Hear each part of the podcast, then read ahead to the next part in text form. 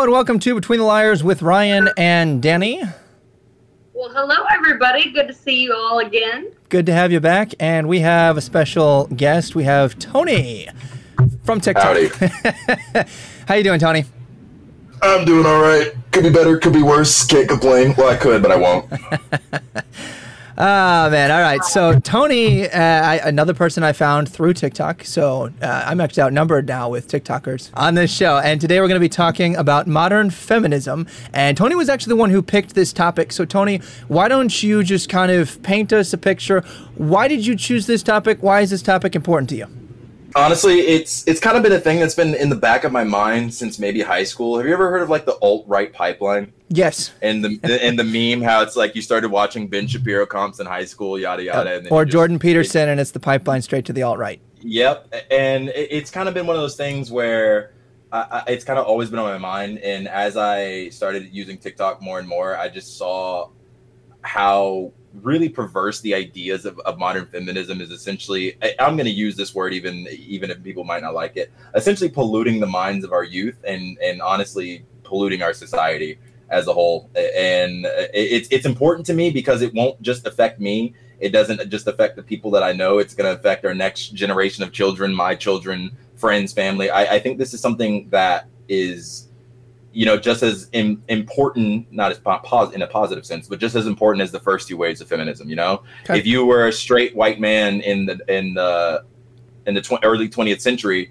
you know, even if you never thought about it, even if you never really quote unquote cared about it, you know, women's suffrage was an important thing you know so this is just another wave of feminism and i think it is important and i don't think it gets enough talk from the opposite end of it uh, the not supporting end of it me, may I? Oh yeah, you don't have to ask. Just jump in there, Danny. Back in the day, like, you know, I hate wearing bras. I'm going to burn them.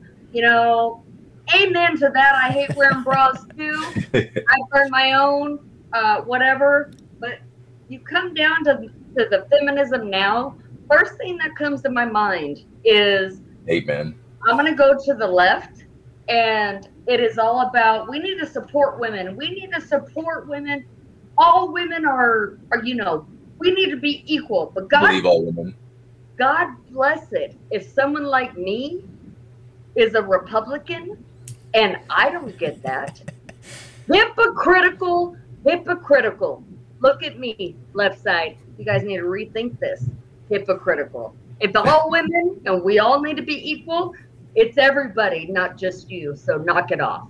That actually raises a very important starting point for us here, which is after you had the first wave of feminism, which was basically we want equal rights, like we want equal pay, things like that. Then we moved on to intersectional feminism and then radical feminism. So intersectional feminism, similar to what Danny was talking about, the idea here, and this was coined by uh, Kimberly Crenshaw in about 1989.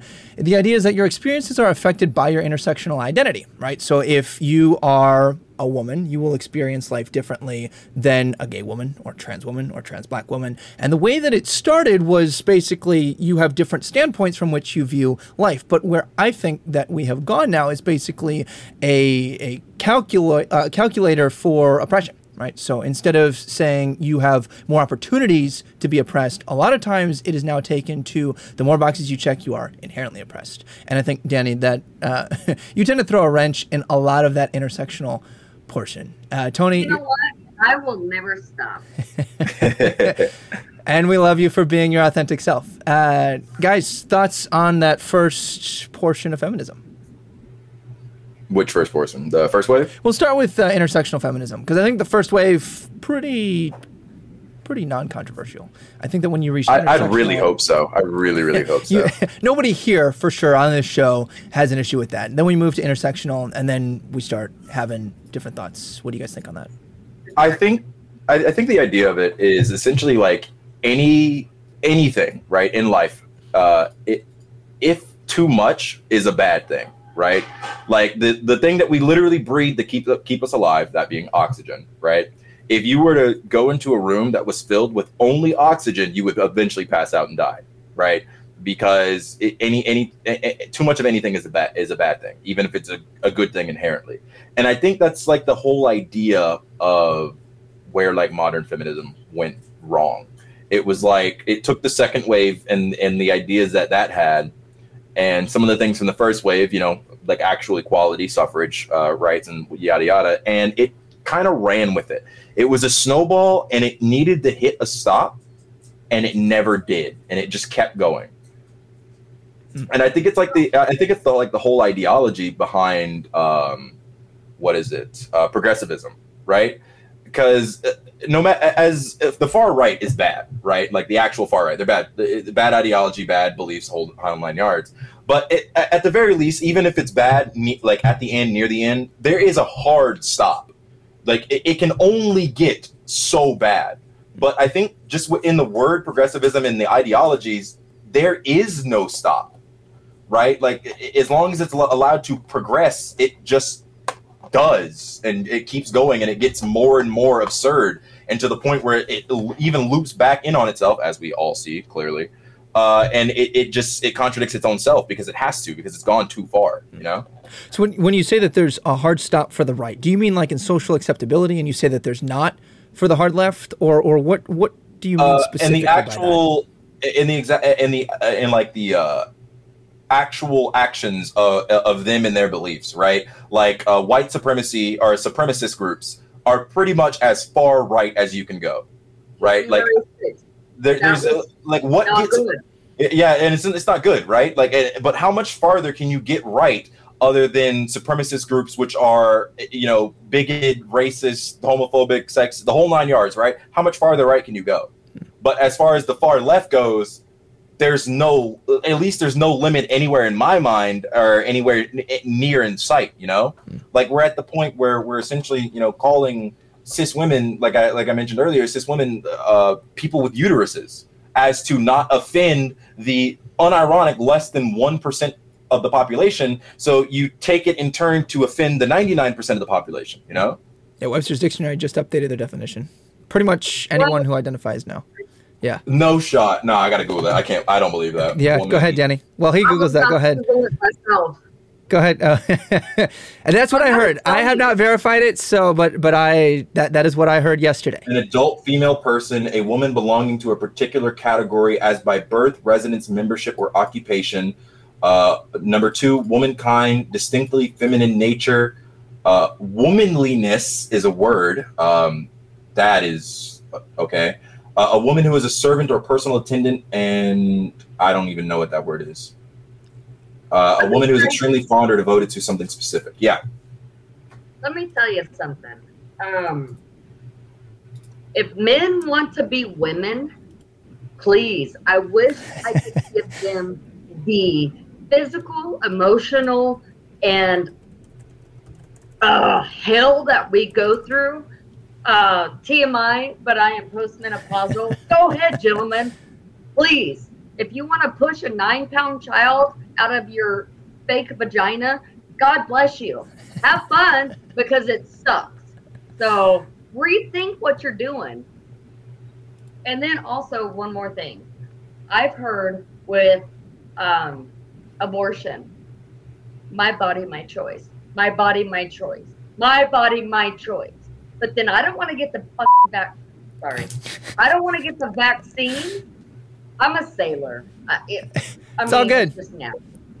So I, I don't want to get the vaccine, and I say, but wait, it's my body, my choice. Well, but but you're gonna you're gonna kill other people with. Wait a second, you're killing innocent children. Okay, they don't have a voice. We do. So you need to rethink your being so hypocritical and get out of your own self and think about other people because I'm sick of this and I'm not going to stop. So, nah, uh, what's funny about that is, hold on, I lost my, I completely lost my train of thought. Um, I'm good like that. no, and, and, it's it's actually interesting about that one about the hypocrisy because like whenever you try to talk to people about like uh, trans individuals or this or that, right? They always want to say about like oh well studies say or professionals say scientists say like you know trans people yada yada this or yada that right and like i said it's a, it, it's the hypocrisy of such because they'll acknowledge some people of science but not other ones right So I actually read a study that that it took 5,000 5,000 biologists, um, and out of those 5,000, I believe it was 95. Someone quoted me for 97, but I, I'm gonna say 95. 95% of those over 5,000 biologists all said that life begins at conception. That so uh, biologists, you know, the people who kind of study life, that's that's kind of their whole profession. 95% of them agreed that life begins at conception. And the thing is, is this study was actually very good because it even brought into their religion, like eh, of the biologists, like it was like, oh, certain percent are this religion or this religion or not religious at all or agnostic or whatever, just to say, j- just to already get rid of the naysayers. Oh yeah, well I bet they were all Christian biologists, right? Just to already right. get rid of that those naysayers, they they even put religion into it and and showed like the diversity of such. And I believe they even brought race into it, if I'm not mistaken. Hmm. And of, of course, you know, because that goes against their agenda, they just ignore that right? And I think that uh, uh, one of the many problems that I have with the left is it's things like um, it, it, feels like it's always moral warfare, but it, it, it, and you know that's I, I, suppose you could say that's most of life, but what they're doing is objectively immoral. But I don't think they even understand that, right? I think mm-hmm. hot maybe hot take, but I think to be pro-choice is objectively less moral right? Because yes, so pro-choice, pro-abortion, yeah. I think if you're pro-choice, it, it's a little bit for me. Okay, so if you're so the reason I say it's less um, uh, it's it's less moral, it's objectively less moral, is because if biologists say that life begins at conception, 95% of them, right? That pretty much means that life begins at conception, right? Like unless you have the background and professional standing that biologists have, it's kind of hard to disagree with them, right? Yeah. So if biologists say that life begins at conception, life begins at conception. So any abortion past the point of conception, I mean, any abortion really, any abortion is killing an offspring, right? What do you? What about Plan B? What are your thoughts on Plan B? Here's the here's the thing on that, right? I any abortion, even even Plan B goes into it, right? Is assuming that it's past conception is objectively immoral. The problem is you can't make that into an argument of morals because, in at least in my, I suppose I'll, I'll say sub- subjectively, I suppose, just to not confuse everyone. Um, like, if you're killing, if you're past the point of conception and you get rid of it purposefully, you are killing your offspring, right? Correct. So that is objectively less moral. Now the issue is, is you have to decide whether you're okay with be having less morals or you want to have more morals, and that's where I think the discussion should start. Hmm. Personally, I'm pro I'm pro choice simply because, uh, like I said, it's not an argument of morals, or it's not like an argument of like which one's more moral. I am okay with doing the actions that I need that I, that I want to do. I'm I'm okay with that. I can sleep at night doing that, right? Hmm. But unfortunately, most pro choice people can't. So they have to lie to themselves and convince themselves that they're not killing anything. It's just quote unquote a clump of cells, if that makes sense. Hmm. I hope I fleshed that out well enough. You did. Thank yeah, you. I think it makes sense. So Tony, when when I when I found you and I slid into your DMs and asked if you'd be interested in coming on this show, shooting my shot with all these TikTokers, right, uh, right. and I and I asked and, and I was curious because I'd watched your videos, right? And and I was like, okay, he's he's got takes, he has logic, and you seem to fall middle middle right if I had to guess. And when I said, you know, hey, where would you say you fall on the political scale? You said middle left. And so I'm curious, and it seems the the broader the conversations have been, and we will get back on track with the feminism discussion in a second here, I promise. But uh, it seems like you have takes that both sides will get angry at you for. So my question, just like on a personal note, do you kind of get stuck in the middle and get hate from both sides with the takes that you have? Uh, like I, I mentioned it before, before you came on, Miss Danny, but I'm from Middle Georgia, so not North. I live in North Georgia now, Atlanta metro area, so it's way more liberal up here. But back home, uh, I I was still the guy with a lot of hot takes. But honestly, even then, I still resonated with them much more. Hmm. I, I, after living in North Georgia, Atlanta metro for five years, I fucking hate it here. I'm not gonna lie to you. These people, these people here, uh, but North Georgia, even though it's geographically the South it's not the South. Uh, Atlanta Metro is liberal as fuck. Okay. My brother graduated from Georgia State. My uh, mm. yeah. Uh, so you know, I, I, would get hate at times for my opinions back home, but not as that's like a, and you know, I can from my own personal experiences. That's why I have more respect for people on the right mm. because even though they disagree with me, I've never nobody back home has ever said that I hate women or I I'm homophobic or I'm a closeted gay or you know this or that you know like it, it just seems like back home they would just disagree with you and you know kind of like not necessarily move on from it but just be like okay agree to disagree. Hmm. but like people on the left is like if you don't agree with me you are my enemy and you are anti you, you- know if you're pro-life you're what, what, what was the one thing i saw in this one woman's post? Um if you're pro-life you're anti-woman. And it, and it just feels like that's the kind of rhetoric from the left that it, and it, it, i'm not going to say it pushes me more towards the right but it definitely pushes me away from the left if that makes sense Hmm. you know So you it might sucks that a compass on the two sides but interesting. So I'm you right there with you, Tony. Actually, I'm pretty close. Um, I'm a little bit here and there in the middle. I, I, I'm working on a Democratic campaign right now for Maricopa County Attorney. Prior to that, I worked for a representative, um, a Republican representative, and it's for me, it's person over party. Now, I want to say this one thing: when when women say, and, and they're going to say, "Well, I don't believe in the Bible," that's not my problem. That's your problem in the end. So Genesis twenty one seventeen, uh, the new King King James version, and God heard the voice of the lad. Then the angel of God called to Hagar out of heaven and said to her, "What ails you?" So the next verse talks about the child in I believe it was Ruth, and she was like in her seventies uh, then, and she really wanted a child. She recognized the voice and she felt that child just barely conceived tumble in her stomach. Like she could feel like the you know what i mean? Like not tumble but just like she could feel the joy of the baby. And i'm like you tell me that that is not a child. Hmm. You know what i'm saying? It's just it's beyond me how these people are just so hypocritical. I don't understand. So, for intersectional feminism, before we move on to radical feminism, intersectional feminism, what I would say my biggest issue with it is that, like, I, I, I acknowledge that if you check more intersectional minority boxes, you have more opportunities to be discriminated against. I, Yep. where I disagree, is I don't think that that inherently means you are more oppressed. Right, and I think LeBron James to me is a great example of that. Right, he he's very well paid. He's a black man right? And so the intersectional box there's he he is black. And if you take intersectional feminism down the road to its ultimate end, I think that the argument they tend to make is you are incapable of being successful or doing well if you are of a minority status because that weighs against you rather than it is an opportunity for discrimination. That's where I hop off the bandwagon with intersectional feminism.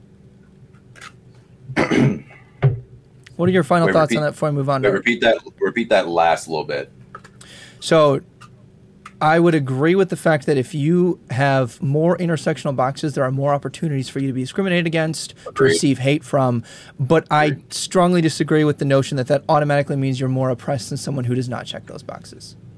I agree 100%. I think, uh, and, and, you know, I can thank God. Like, this is one of the very few. I'm from Middle Georgia. You know, I was the kid. I, I was a swimmer. I was in band class. I was in all the honors in AP. I didn't grow up with a lot of black friends. Yep. So, you know, growing up with a bunch of white friends, it makes you wish that you were white. I got over that when I was around 17. And so, for the first, eh, this is one of the very few times since I was 17 that I'll say this, but this is one of the very few times in my life that I am so glad that I am not a white man. And I only say that for one reason.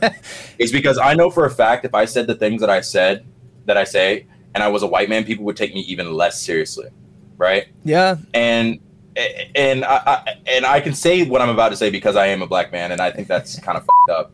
But one thing I definitely hate is is two groups of people, three, I mean three main one groups of people. I believe play victim, not are the victim, but play victim uh, more than anyone else. And in this specific order, I would say it's specifically. I'm so sorry, Danny. I don't mean I don't mean any disrespect when I say this next I part don't get but, offended. but specifically white women, black people, and then white, L- by the way. oh, I'm so sorry. I'm so so sorry. I am Native American, so I, I that's another apologize. thing that I irritates apologize. me is stereo, stereotyping people. So just anyway, I'm I- I'm sorry. I'm so I, I'm I'm sorry. apology accepted. Just, I look white, but I am a card It's- carrying Native. So it's it- just to interject real quick. It is more funny when someone gets offended at someone like Danny, and she's like, "Actually, I'm not white." Like I, because Oh, you, they- you I've, seen, I've seen take clips like that too. I've seen so many take clips where he's like, "I'm not white, I'm mixed." Yeah. So your argument's bad. But no, I would say it's it's white women, black people, and then LGBT in that order, right? And Mm. it, it, it, I would say, and you know, sometimes they are the victim, right? And I'm not, and, and that's fine. That's not the time I'm talking about.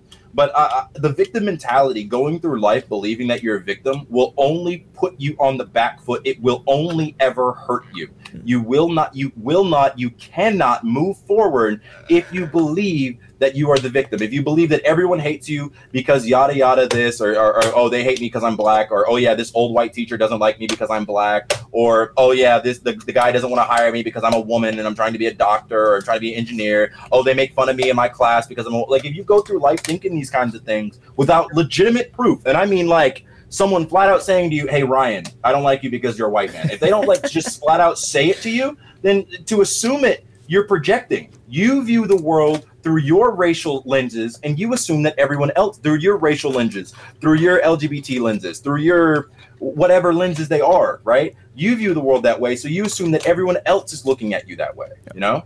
So Marcelo's not here, so I'm going to interject on his behalf. I'm not speaking for him, but I'm just thinking of the things that he would pose in opposition to that. So what would you then say to someone who comes out and would say to you that um, there are individual acts of racism, sex- sexism, et cetera, that aren't explicitly stated, like I'm doing this and my motivation is this, but it does disadvantage people with those intersectional boxes and that can hinder them and they might get passed over for a promotion etc and there could be legitimate reasons or it could be because you have a really sexist asshole manager who's like i don't like women i don't want them on my staff. And he's not going to say that.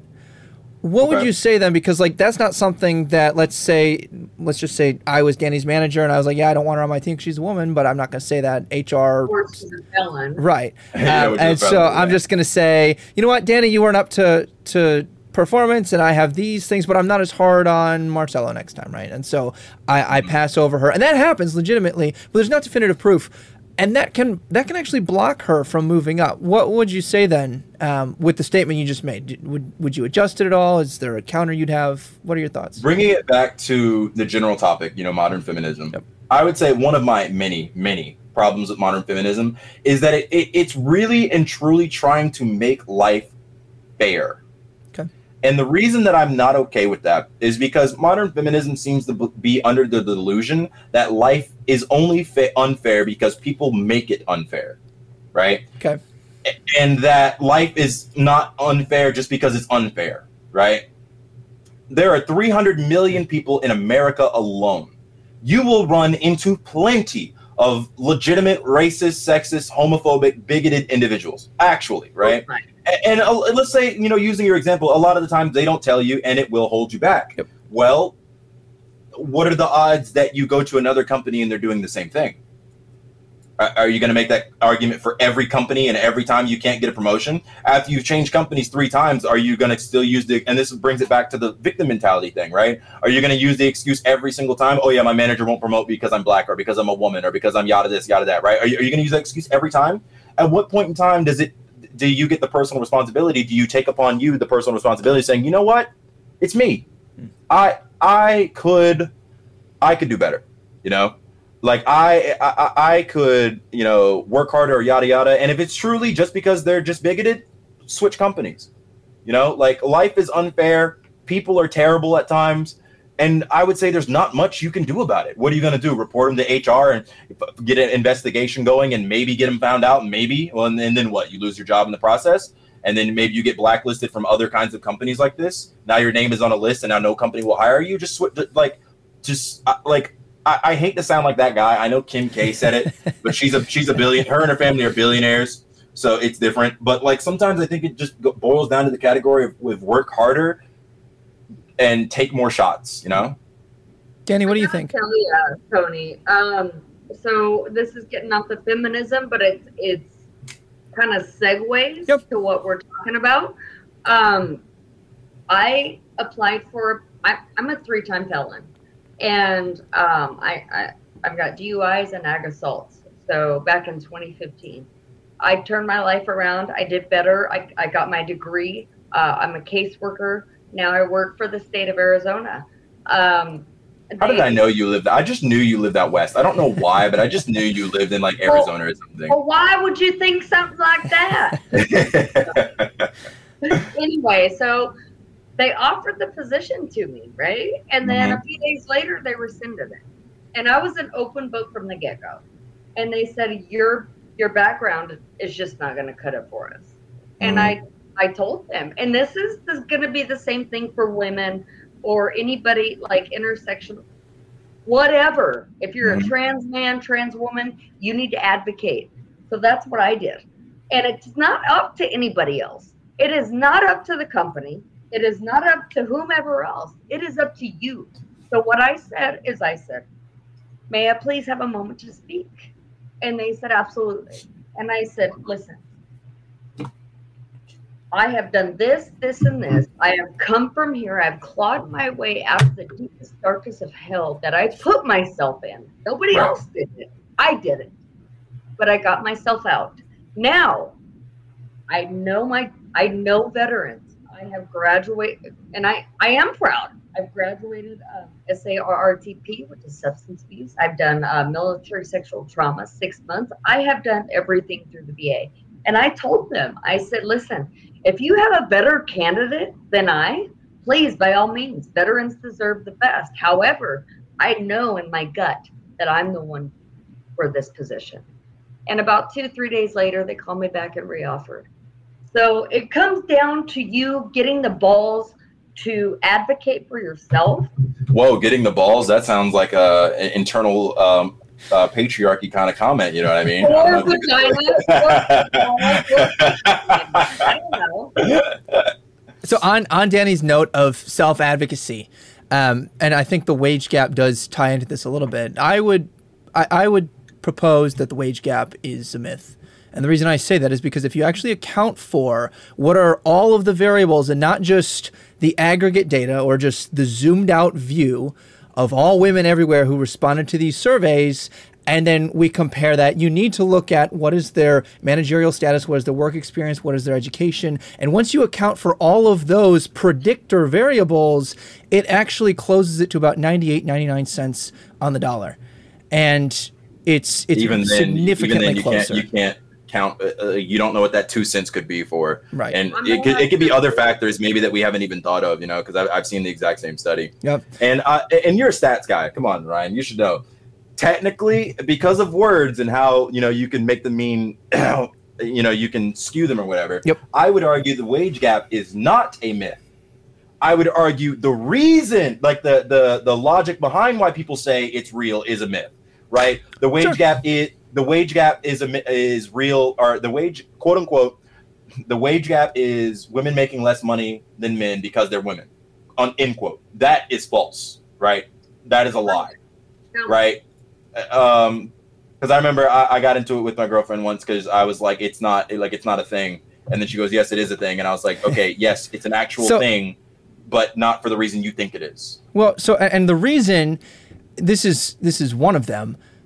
Men tend to go into STEM fields. STEM fields pay higher. Yes. Women tend to go into the arts. The arts pay lower.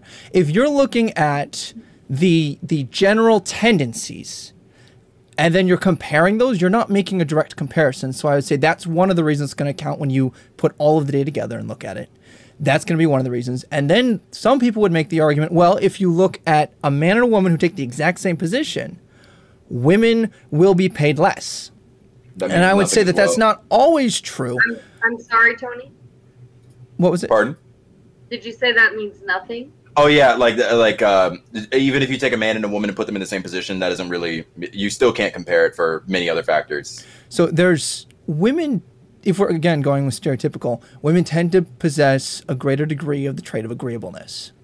And you can have agreeable men, you can have disagreeable women. But I'm saying that generally what they find is women tend to be more agreeable, which means that also what they've done when they've when they've done studies that they have found that women tend to not negotiate their salary, they tend to take the first offer. That's not all women, but women tend to be more agreeable.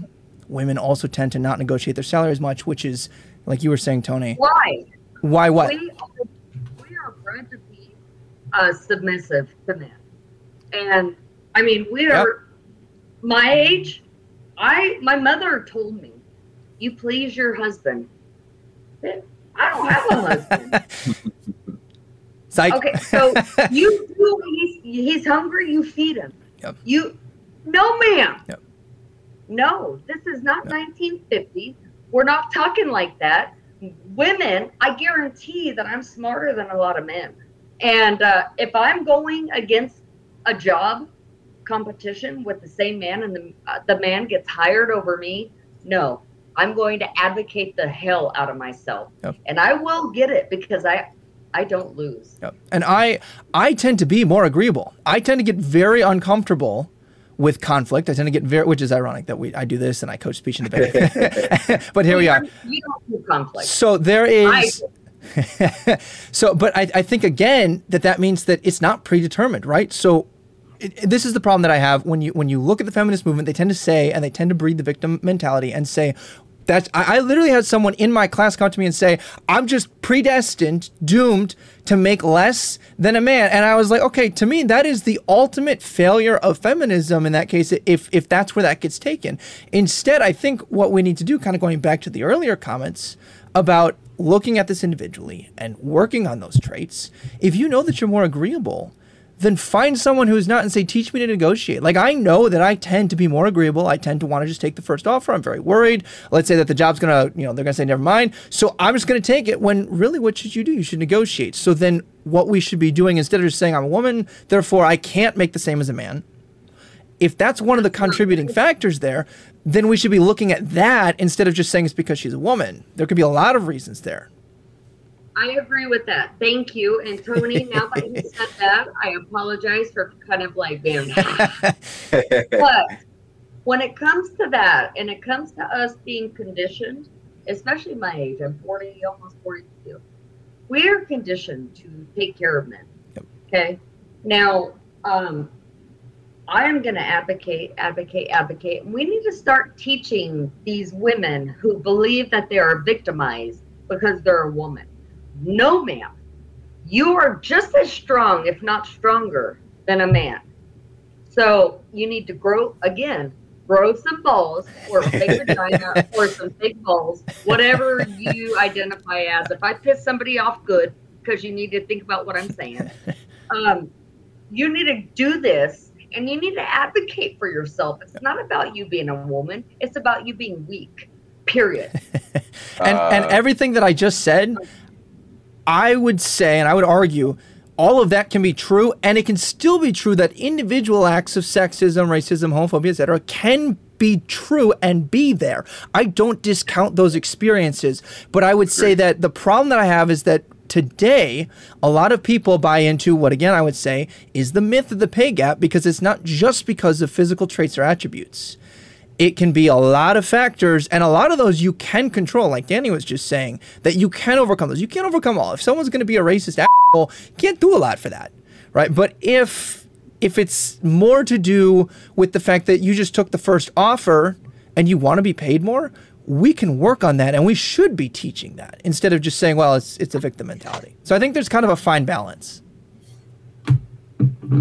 Um, one thing, going off of what Miss Danny said, um, I think that's one thing that's kind of interesting. You know, like the your mother taught you to uh, quoting like like take care of a man, right?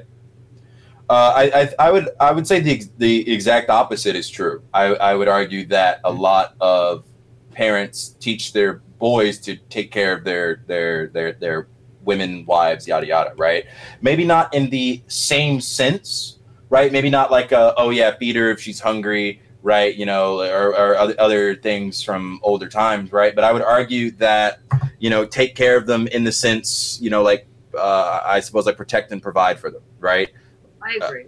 I, I, you know, and there's nothing wrong with you know flipping it right. Let's say like the uh, using just our examples. There's nothing wrong with like the man feeding his wife, or maybe the woman protecting and providing for the husband. I suppose, right? Let's say it's a shorter man and a taller woman, right? Like my girlfriend's six one, right? so if I, if I was a lot shorter, then you know the opposite could be true. You know, so I, I don't think that there's She's six one. Is she blonde by chance? no. Okay, never mind. Um, I actually know a lot of six one women, um, but uh, you know, I, I think that I, I think that there's nothing inherently wrong with teaching. And I'm just going to stick to 99% of the population. I'm only going to speak uh, as far as heterosexuals go, just because it's simpler, right?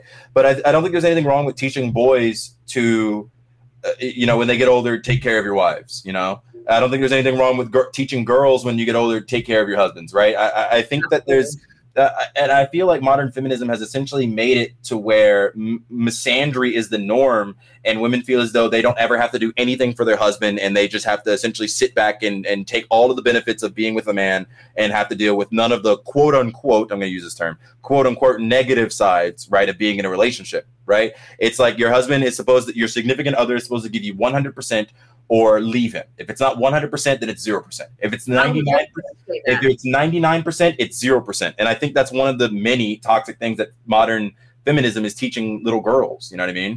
What ticks me off is when they say it's 50 50. No woman, no man. He gives 100, she gives 100. If it's not that, then it's nothing. No, Same- not uh, not 100%, not percentage. Um like the uh have you ever heard the 80/20 rule? I have. Okay, yeah, yeah. Not like you give 100%. I mean like uh even if someone gives their 100%, they're only going to meet eight, up to 80% of your needs, right? Okay, so attempt to give 100%. Yes, yes, yeah. Like, like try like, and my hundred percent, right? Anyone's hundred percent, right? Will only be maximum of. You can say it's 90-10, You can say it's 70-30. It doesn't matter, right? The, the, the argument still stands. No one person, if they can give their hundred and fifteen percent, they're more, they're best, they're more than best. Whatever it is, they cannot meet one hundred percent of their significant other's needs. You know.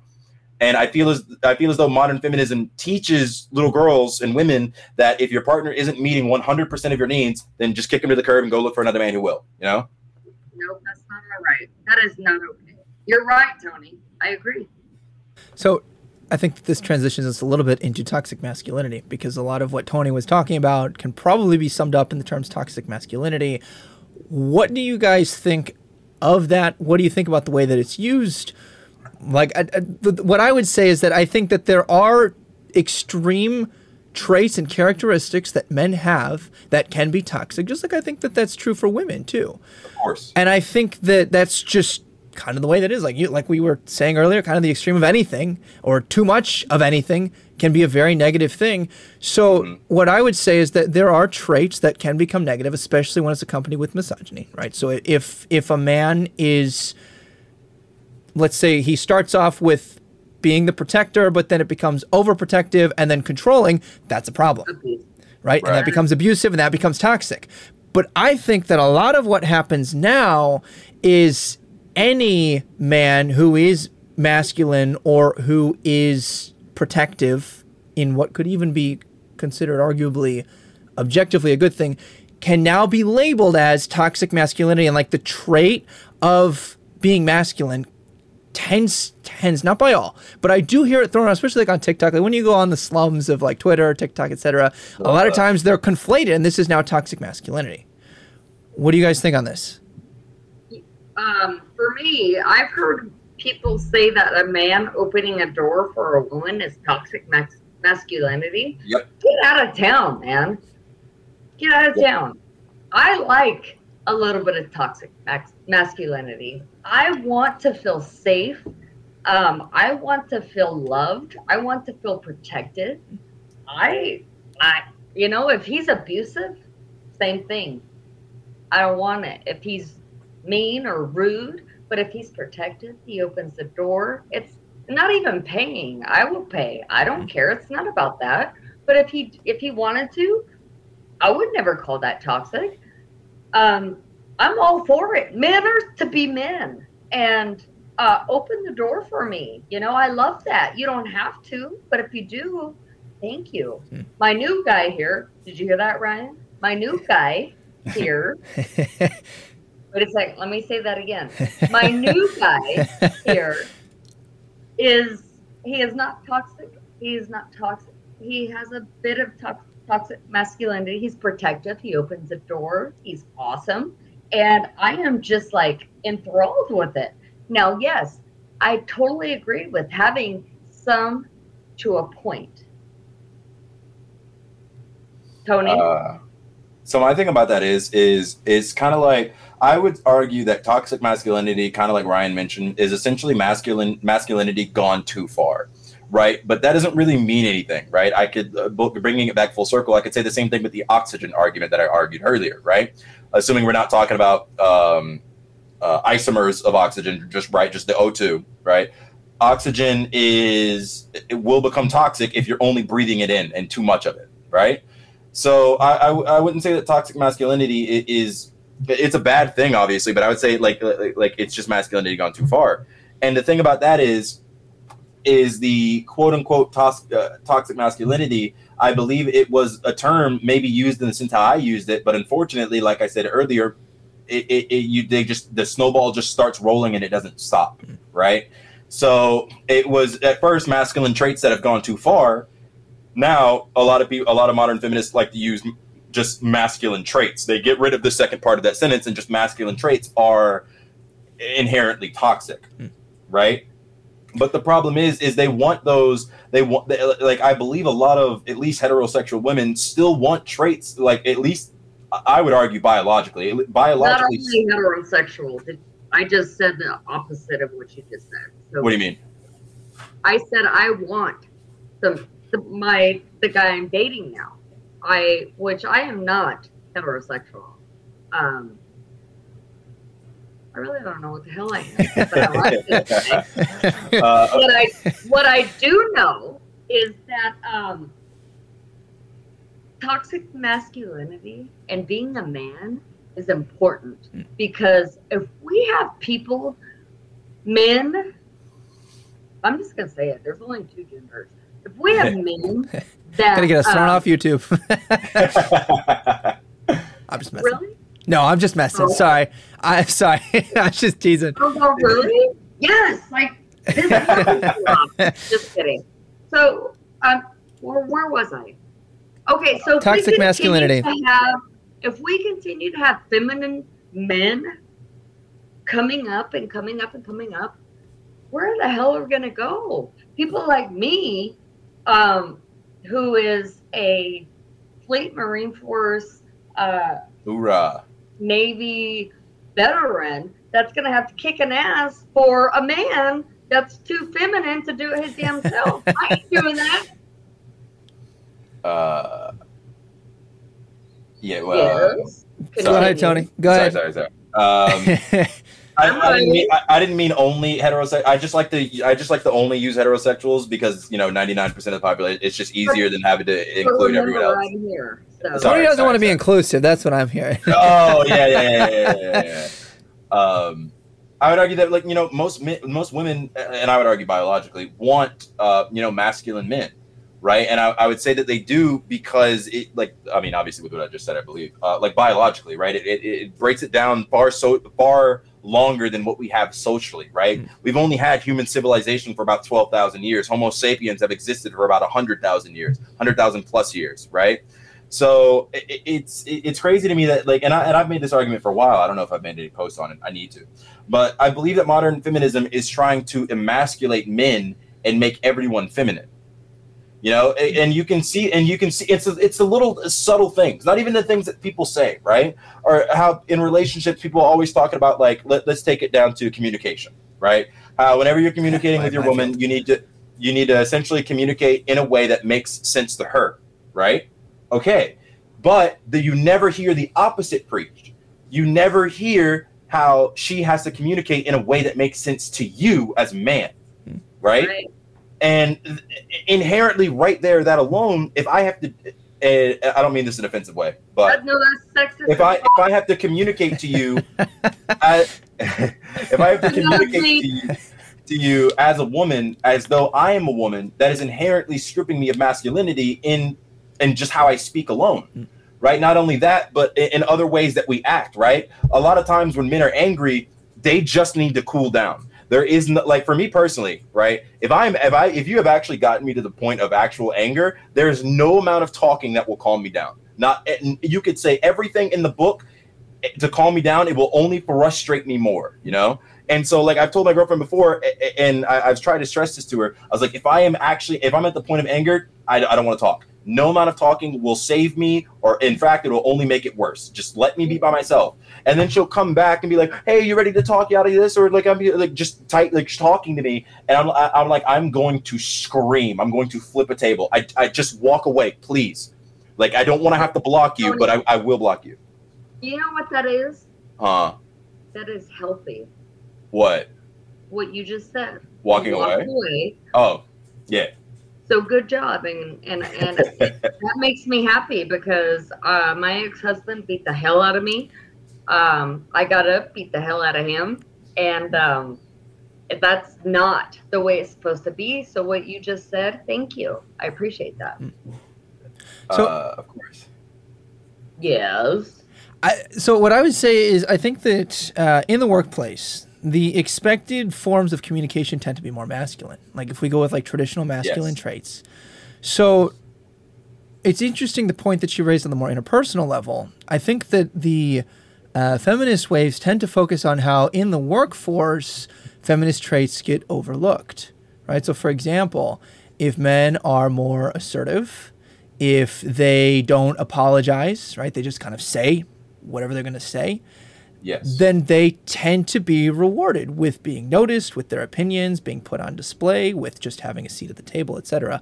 And women have to learn to accommodate that Yes. in the workplace. Do you think that that I- I'm just I'm just I don't have an answer here, and I'm not trying Nah, to get an answer. I, I am just, just trying to think. Like it's it's interesting because you point out the interpersonal. Like when when when the influencers on TikTok or social media are talking about the way men need to accommodate women so that they have that communication, but not as much the other way around. In the workplace, the opposite seems to be true, and I'm trying to think like why would that Nah, be? and I, I- got, I got the. I mean, other than the delusion of the modern feminist, I I think the answer there is think about it this way, right? Okay, I, I've assumed once, I won't do it again. Ryan, are you are you are Caucasian, correct? correct. Okay, so let's say German, that Swedish. you were, yeah, yeah, yeah. Let's say that you were to go to the middle of the roughest part of Compton, Los Angeles, or Com- Compton, California, right? Okay, Yep.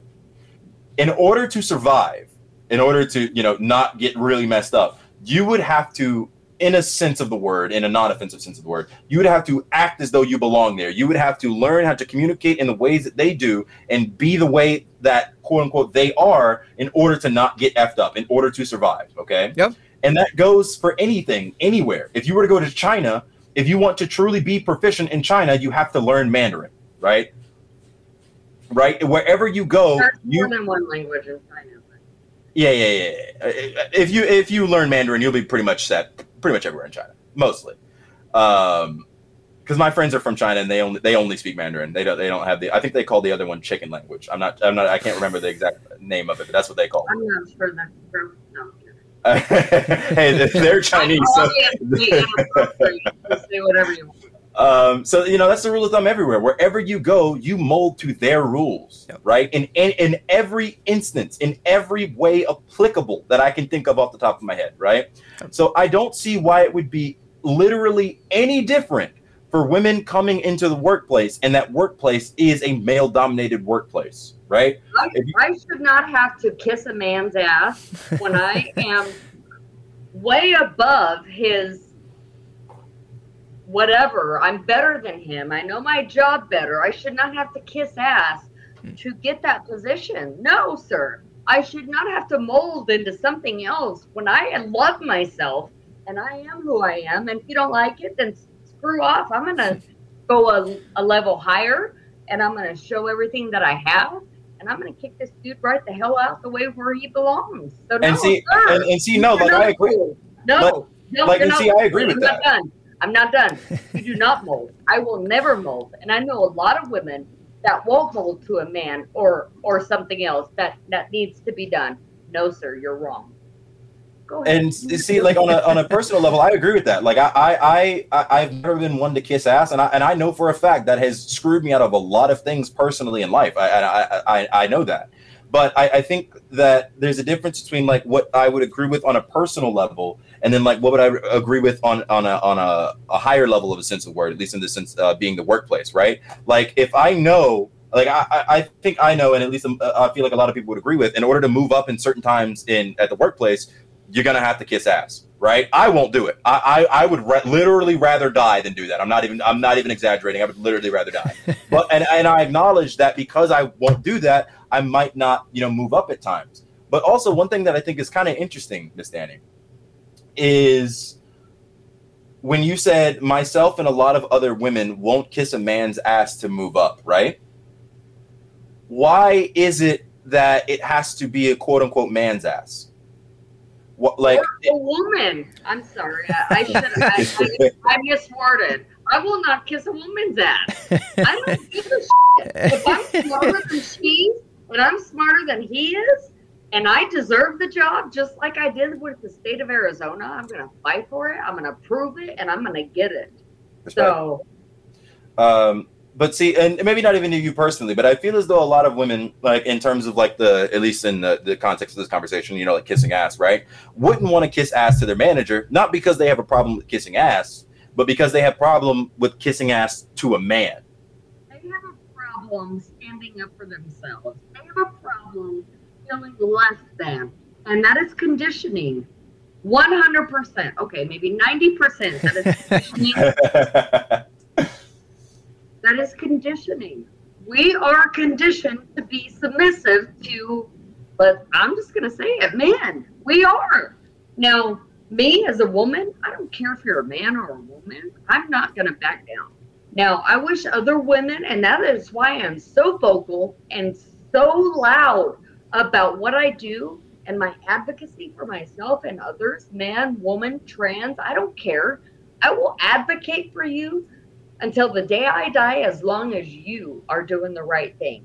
And that's it. So, I mean, I got a question for you, Sandy. Yes. Um, why is it, do you think, that women are taught to be submissive? Why? Uh, because back, let's say, again, I'm 42 the United States was a Christian nation. Okay, it may still kind of be. We were taught to love our man, to feed them, to have sex with them whenever we want to, um, to whatever. No, sir. I mean, yes, to a point, but God bless America. No. um, But uh, I would argue that the the role of women, even in uh, let's let's use this term just for lack of a better one, in Christian times, let's say, right? I would say that the role of a woman was still a respectable one. No. Was it like the Countries, woman who was a whore and she ended up washing Jesus' feet? At, she was that.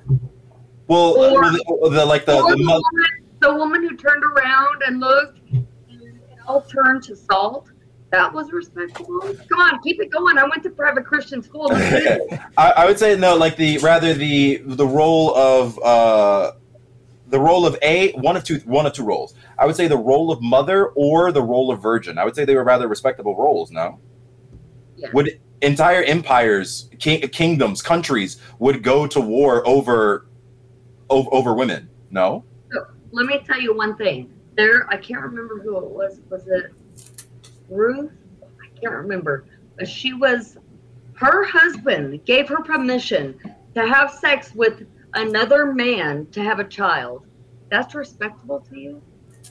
No. He, I'm assuming he couldn't bear his own children? He was too old, and she was too old, but they still did it. Either way, they were married, they were biblical people, and and and you're telling me that um, adultery is in the Ten Commandments. However, comma, unless you can can't have a baby, like you can fuck whoever you want. No. What were you going to say, Ryan? You look like you're about to say something. So you were asking about the respectability. I was going to say that I think that the first wave of feminism probably arose. I mean, just from the basic idea that they were their their role might have been considered respectable, but they weren't treated equally, right? Like they actually at the time uh, were not yes. paid the same, right? So I, I think that we've seen a very large arc of evolution of the U.S., the expectations, as well as even just uh, the feminist waves, right? Like we started with we want equal pay, we want equal rights, we want to be able to vote, and now it's completely shifted. So I, I don't know. I, I, think that that I, I, don't know. I would just be careful with how that uh, I wouldn't conflate the respectability with whether or not they were treated equally, right? Because like, I think that that's what, agreed, agreed. what the feminism wave that we're talking about. So, and, and I feel like we've we've done almost an overcorrection, right? Like we started with things were not equal on some individual levels.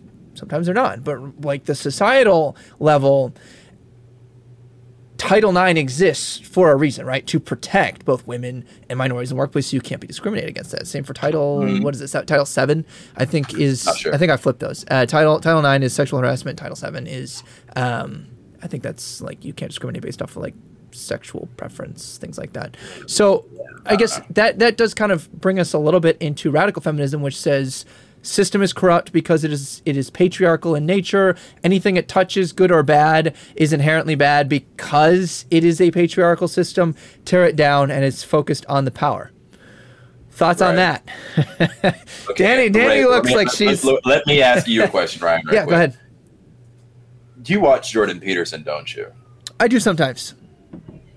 Because I, I I've heard a lot of damn near verbatim uh, quotes from you from P- Peterson videos that I recall. I, I have a pretty good auditorial memory. Yep. Uh, so I, I, I, I, the way that you've said things, I'm like, I'm pretty sure Jordan Peterson said that exact thing word for word. But, Probably. yeah. Probably. I think that I don't know. Was there Hmm. was that was that was that the end of the question? Oh yeah, that was it. Uh, Ms. Danny looked like she wanted to go first, so she's got it first. Go ahead, Danny. I should probably, I should probably be fine. Why? That's the point of the show. You're supposed to. if there's no Um, controversy, it's not a good show. Okay, so tell me again what the question was so I can burn you, Tony. right, right. Uh, right. thoughts on Just kidding. Just kidding. radical feminism. So the idea that the system needs to be torn down because of the systems of power, patriarchy. I don't know. All everything from like women have internalized systemic oppression to where like even now the idea that the fact that you can get a job, there's still things that you've internalized, etc. Things like that. So let me ask you. We have, and let's not, I don't care what you think about these people. Um, we have Martha McSally. We have Nikki Haley. We have the dumbass vice president. Um, you know, we have a the drunken Nancy Pelosi. You're gonna tell me that these these women are the majority of them are wonderful women. Nikki Haley, Martha McSally. I've met them both. Um, you know, the uh, I've met Debbie Lesko, who I- I'm kind of on the verge of. Anyway, um, but there are positions, and these women fought their way up there, and they made it. You want to know why? Because they were. I am like them. I will fight and fight and fight, and it meant if a man in a patriarchal position, let's say Donald Trump, doesn't want a female to be yada yada yada, listen, I'm going to stand right up to him and I'm going to tell him exactly why I should be there. Patriarch is a strong, male-driven, protective thing that we need in our society. Now, should it be like way like abusive and Oppressive. oppressive? God no. Should it be protective, polite, kind? Absolutely. Yep. Now, if if these radical feminists have a problem with it, they can come see me. I, I'll have a good conversation with them. I promise. I, I think that one of the this kind of goes back to what we touched on a little bit earlier. It really depends on how you define things, right? Because what you're touching on there, Danny, really gets at the true definition of a patriarchy. Like just because we tend to emphasize specific traits doesn't automatically mean that it's oppressive to women. Now, historically, U.S. has been oppressive to women, of course. There are still individuals who are assholes who need to have a conversation with Danny who are oppressive to women. But at the same time, it doesn't necessarily mean that just because we value specific things and by definition would become a patriarchal society that it is oppressive to women. And I think that, that that's the problem that I have with radical feminism trying to tear down the system is that instead of trying to fix it, they say baby out with the bathwater. And and, and I, I disagree with that. What would you say, Danny? They, they are generalizing, hmm. and it's Very every- heavily. It say again. Very. He- they're generalizing very heavily. Yeah. Yes, and it's every man is an asshole. Every man is oppressive. No, no, you're wrong. Yeah. You're absolutely wrong. My father is the most kindest man I've ever met, and if I could nominate him for the best award in the world, it would be. He is not that type of man. My stepdad, on the other hand, is a and uh, so, like, the, the guy I'm seeing now, awesome. There's a difference. Now, these super patriarchal men who are beep, um, just cannot be that way.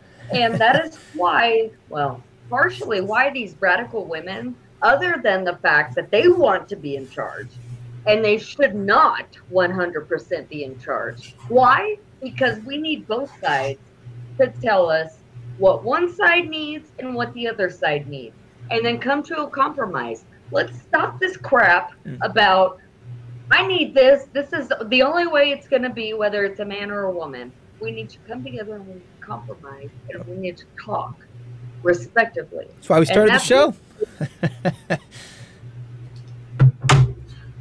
Uh, so for this question, the reason why I asked you, Ryan, if you watched Jordan Peterson, Yep. because I would say in the last month I have learned so much stuff. It's in, it's insane. Uh, I remember I was watching a Jordan Peterson video actually, and uh, he said it many times. He calls essentially modern feminists and a lot of people uh, on the left, uh, what was it, woke, neo neo Marxist radical feminists or radical modernists. I'm sorry. And if you don't know what those terms mean, then it just sounds like, wow, that's a bunch of malarkey. That's not real English, right? And I actually watched some videos recently that explained all of those terms. It described woke, uh, Marxism and neo Marxism, and modernism and radical modernism, right? And they were all three separate, they were separate videos, right? Oh my God, when I tell you that was the moment I realized Jordan Peterson was even more of a genius than what I thought it was insane. Yep. Um, and like once I watched those videos, it made me realize, like, eh, one, he knew what he was talking about, and two, that's that seems to be the reason why a lot of radical feminists their beliefs have no basis in reality and they're nothing but delusional. What's the reason? in the what what based was on the reason? core values of uh at the very least uh uh Marxism and modernism, right? Based on the core beliefs of those two things, they're not so you're not supposed to like the opposition is not supposed to win. Who is the opposition? Literally anyone who does not believe in the things that they believe in, Mm. right? So like um Marxism, you know, and, and it's kind of crazy because Marxism all of the ideas that spawned from Karl Marx, none of them are achievable. None of them are possible, right? They literally cannot work, right? Uh, whether that be socialism, communism, Marxism, none of them can work. Uh, and the idea is essentially you have two groups of people the oppressed and the oppressors, Yep. right? The oppressed, the oppressed do not, there is no conversation to be had with the oppressors right? And you need to overthrow them even violently if necessary. But there, and it's neo-Marxism because it, it's not actual Marxism. It's just they took the core ideas, uh, the ideologies, and spun it to what they needed it to be, which is feminism in this case, right?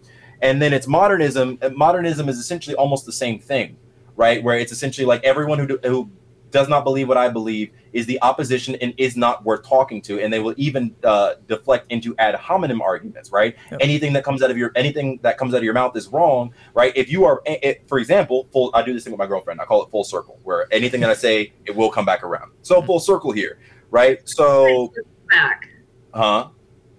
This girl say, let's circle back to that. yeah, yeah. Circling, circling back, you know, it goes to, um, oh, if you're pro-life, you're anti-woman. That's exactly like that, right? And any other example that you have it. Oh, I'm a woman and I'm saying this thing. If you disagree with me, then you are a misogynist and you hate women. And these are the kinds of things that they. It, it- it's a it's a mental game, and they cannot lose.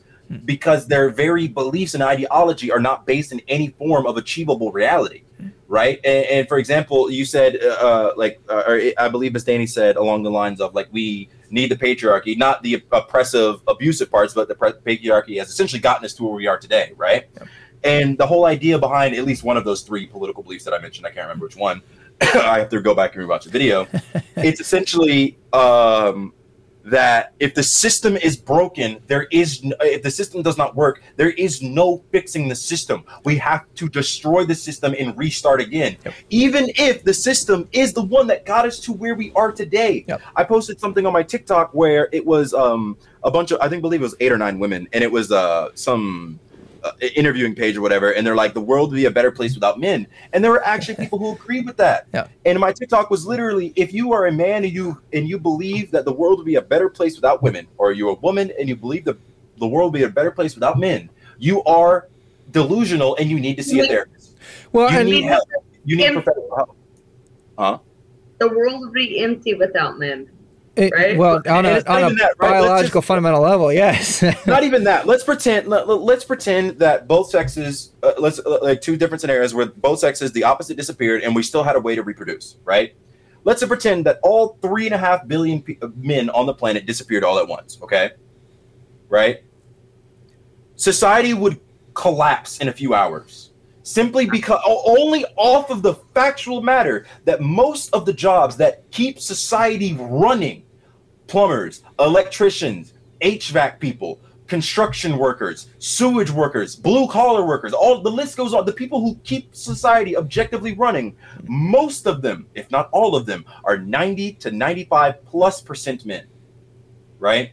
Absolutely. So to, to say that, you know, like men are the problem and men are trash or men are bad, you, you how are you saying this while using the internet, which was not only invented by a man, it is currently being run by men, and almost every single thing that keeps your life protected and safe and you know away from the outside wilderness is is done by men. How can you say that?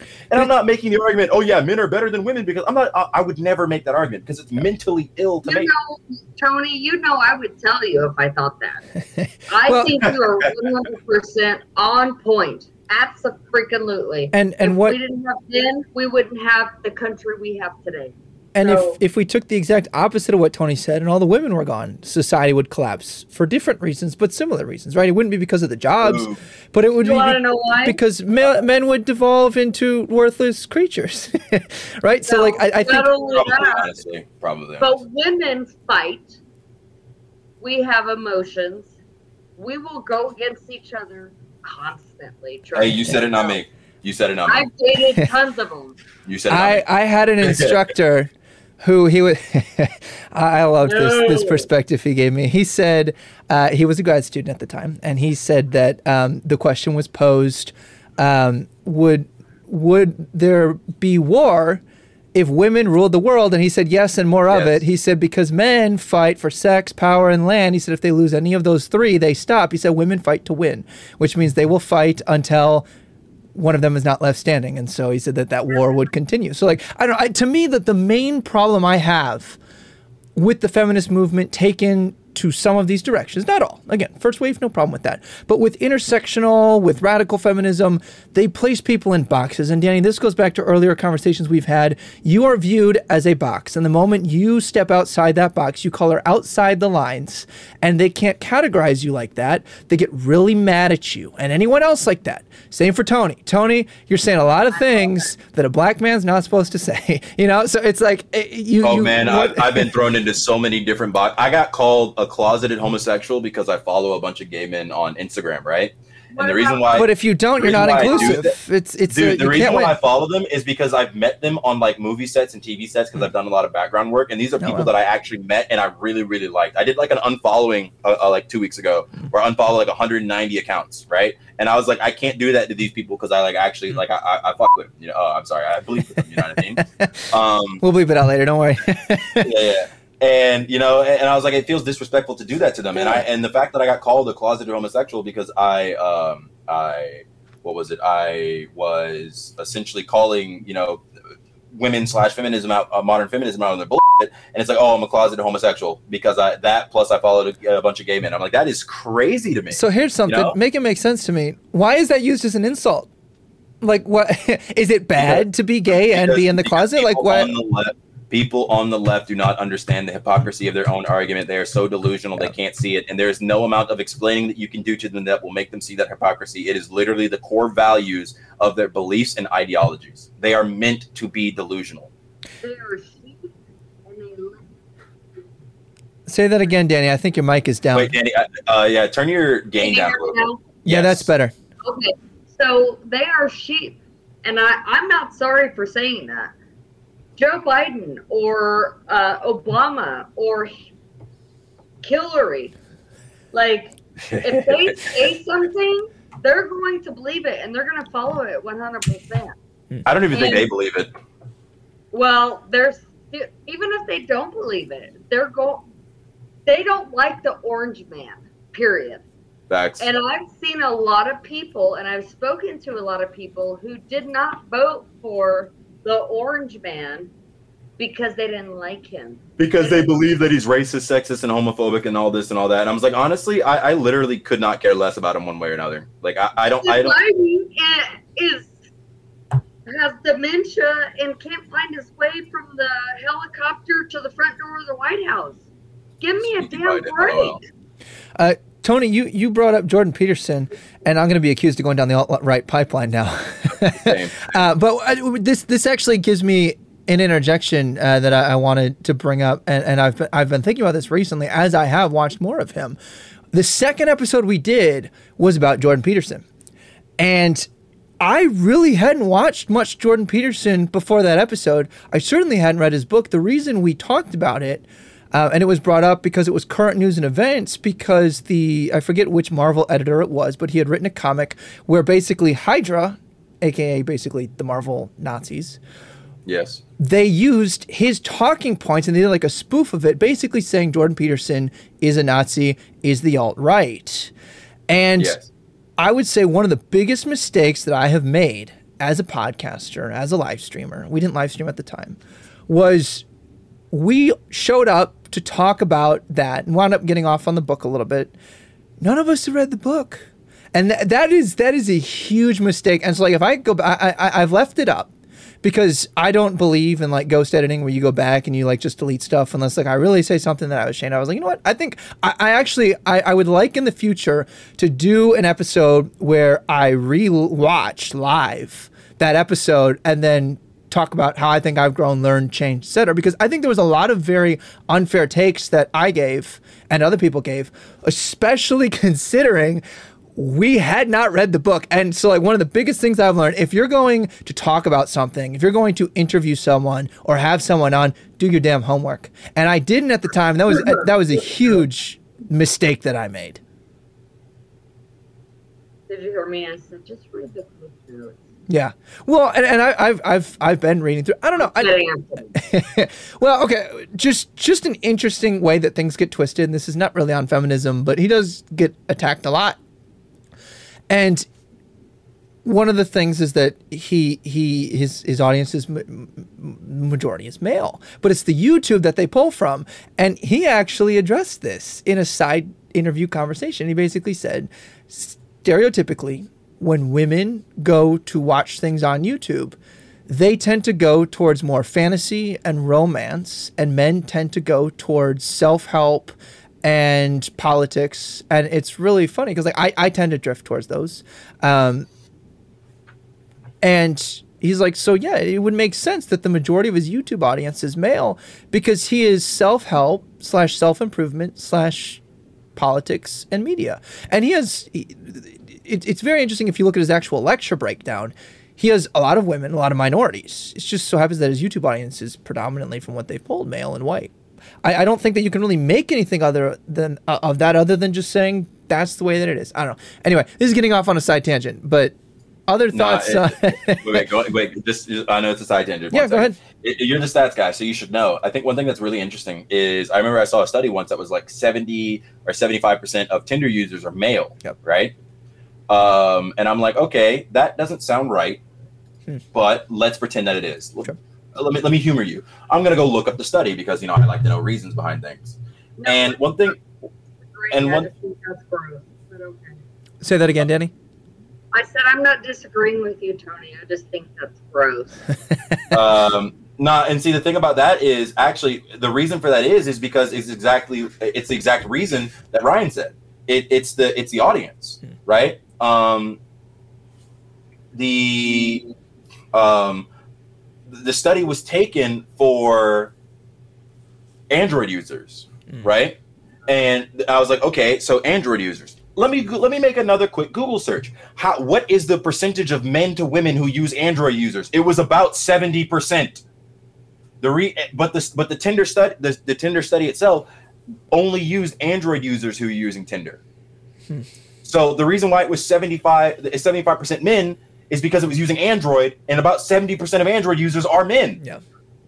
If if you and- if you are a scientist, social scientist, whatever, if you're conducting a study and you are worth your salt, you should be reporting Yeah, that you watch a lot of. Jordan Peterson. Nope, you watch a lot of Jordan Peterson. Don't lie to me. You you have not seen a few videos. Do not ever lie to me like that again. If you use the term worth their worth their salt, you watch a lot of Jordan Peterson. There are other people you- who say that.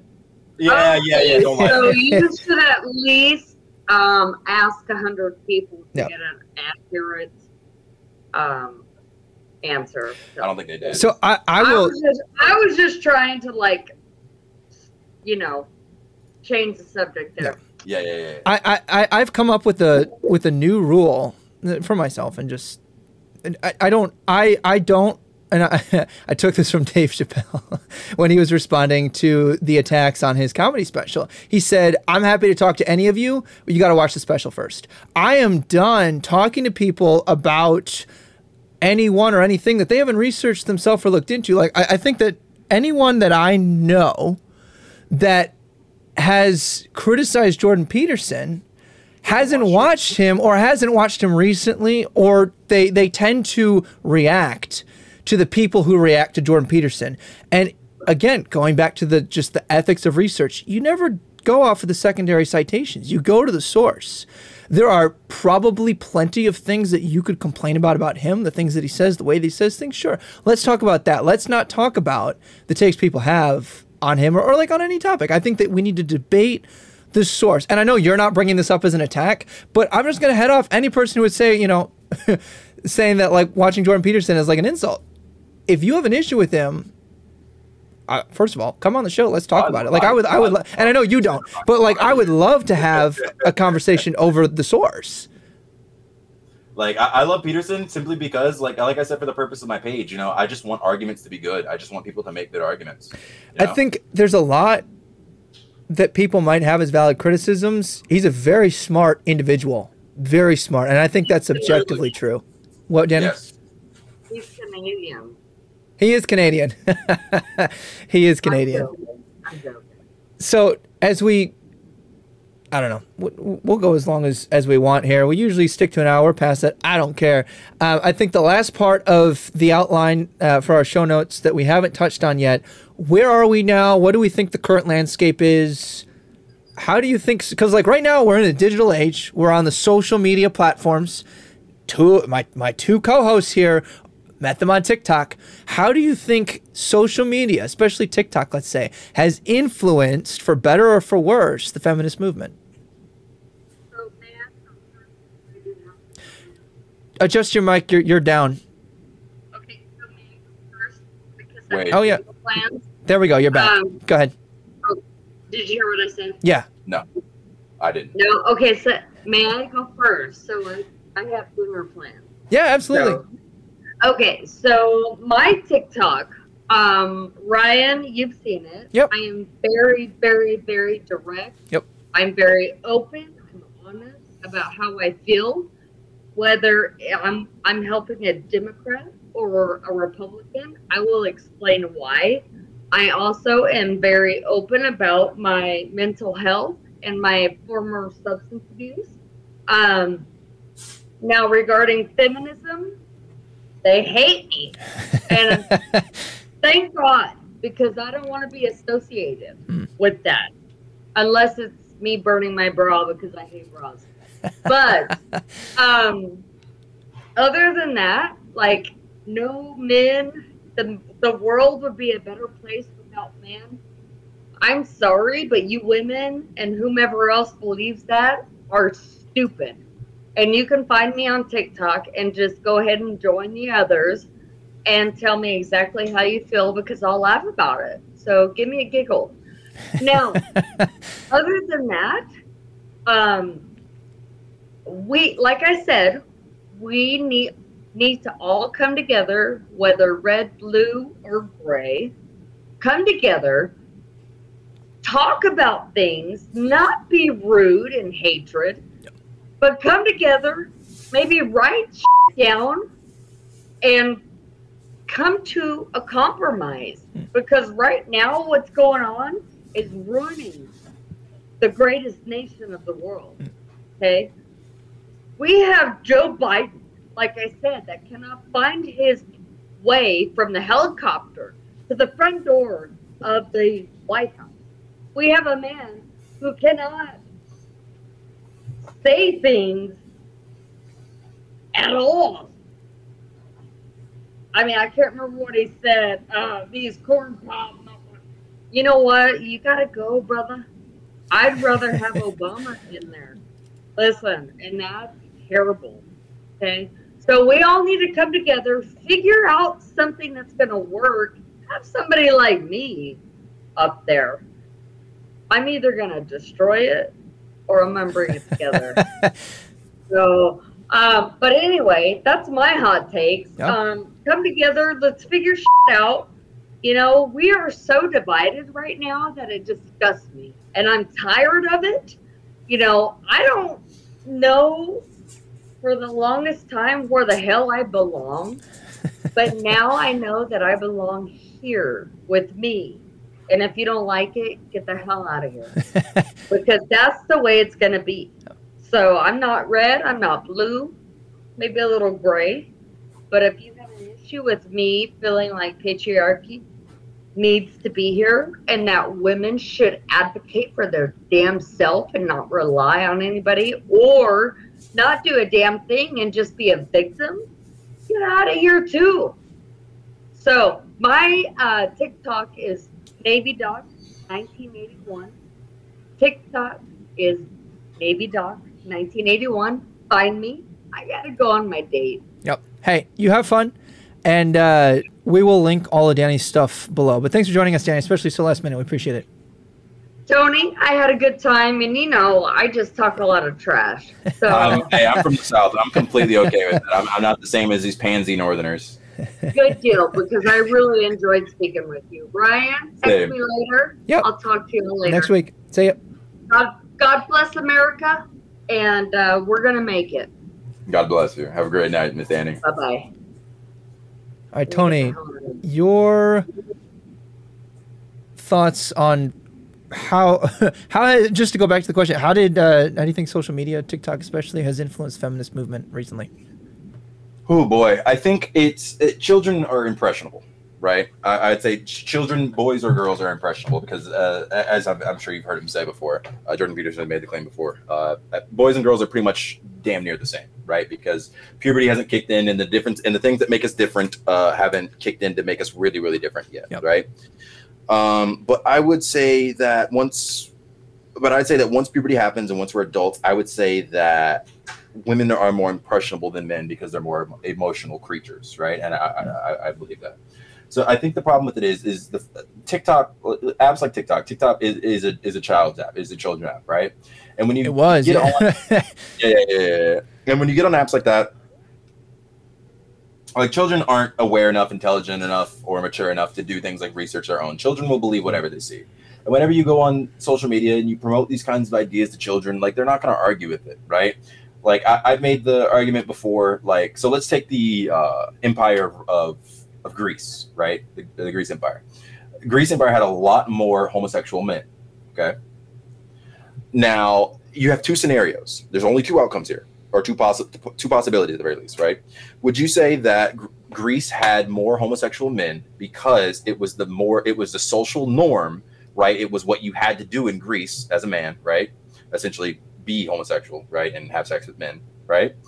Or that more men were homosexual because it was more socially acceptable. Isn't, Right. that the, isn't that the same though? Whether it's the norm or it's more socially acceptable? Um, I would so I would say the norm meaning society pushes you towards that is what I would say. Okay. I would say socially acceptable is like you can do it if you want, right? We don't we don't really care one way or another, right? Sure, like you can sure. be you can be a doctor, right? Uh, being a doctor is socially acceptable. being a doctor is not the social norm. Okay. Okay. I see the difference now. Yep. So I uh, so those are the only two possibilities, and I would argue that because it was the social norm, there were more gay, there were more homosexual men, right? Okay. And I, I feel as though, and it, depending on what it is, it's not depending on the topic at hand. That's not always necessarily a negative thing. But once that's why you know, like you have all of these LGBT kids coming out, like all of a sudden, right? And all these four, four, six, seven year olds, whatever, however young they are, before the age of puberty, saying they're trans. How do you know? Right? You haven't even lived your life as a boy, as a girl, as a man, as a woman. Like you, you, you have no frame of reference. How do you know that hmm. you're in the quote unquote wrong body? And I think promoting ideas like this on social media essentially just I'm going to use this word. I'm sorry if it gets one of us canceled. Essentially, poisons the minds of younger uh, of of boys and girls in, into believing things that aren't even all the time necessarily true. Hmm. You know, and you- even think that You have a lot of detransitioners, and the detransitioners are basically told you shouldn't Dude, share your I have story been because it trying hurts. to find stats on that. Please, if you have anything, send them to me. I searched for an hour and couldn't find the best piece of evidence I got was in this range for st- for stats is disgusting. Yeah. Right. The Well- best range I found was anything from under one percent to up to eight percent as as trans. as detransitioning from trans. Oh, it's detransitioning. I Like- I don't know, but I think one of, one of the problems and why this would be a flawed study to begin with, it hasn't gone on long enough for us to have the longitudinal data. and not even that right and this is where the problem with people and this isn't necessarily this isn't the argument that i hate where people make words mean whatever they want them to mean this more so plays into the uh, words you can use words how you want to correctly right define a trans individual right now what does that mean They've because I, they- I can give you about four different parameters Yeah. right now well, it depends. is it, it- is it transgender, transsexual? Like, are they are they exactly have they transitioned mentally? Um, so they're not comfortable, or have they actually had sex reassignment surgery? Like what? Exactly. I, I, I like you're saying it, it would depend on how they're they're using it. So even the even the question, right? How many trans people have detransitioned? You can't answer that because uh, I'm not saying transgender or transsexual. I'm just saying trans. It, that trans means both of those, right? So, for example, it, it's things like like that, it, where how do you define it? Yeah. You know, uh, and so detransitioning. If what if it was just a mental thing? What if it like for five years I, I didn't go, take any hormones, I didn't do any surgeries, nothing like that. I just was like, oh, I'm I'm a woman, Mm-hmm. right? Yep. For five years. If I just decide after five years, oh, I'm a man now, right? Does that count as detransitioning? It's a good question. I don't know. Right. So, it's, I- I feel like det- I feel hard like- to find those numbers. So I, I, I would say that to to detransition by definition you had to transition, right? And I think that if you're using the term trans to mean that they they're they're not the sex that they were given at birth, but they don't go through the hormones, they don't go then there's nothing to detransition, right? So then it's just kind of But you could, but you could art. But like the thing is, like you could argue that, right? You- Like you a person who, and, and that's why I believe that study would even be hard to get. You know, like uh, it'd be hard to find actual numbers because, like, if it's just a mental thing, then who? Yeah. Well, and there's, I forget the name of the. There's there's a very famous TikToker who i i she she detransitioned detransitioned, um, and she she gets quite a bit of hate from the left because they, they effectively say that she is hurting individuals who yeah. are trans, who are truly trans, and like it, it can range from well, you weren't truly trans to you know whatever. I, I don't know. I, I think that's another thing that's interesting to me as the just to main. It's difficult, I think, to maintain the logical in the logical internal consistency of the feminist movement when the rights of women and the rights of trans women, meaning men who have transitioned, biological men who have transitioned to being women, they, they can cut against each other in some instances, depending on how you look at it. And I think that Yep. it it is they've reached an interesting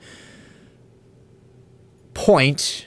I think it's interesting where they've tried to be so inclusive that they wind up excluding women. Right. So one example of Oh this my would be sports.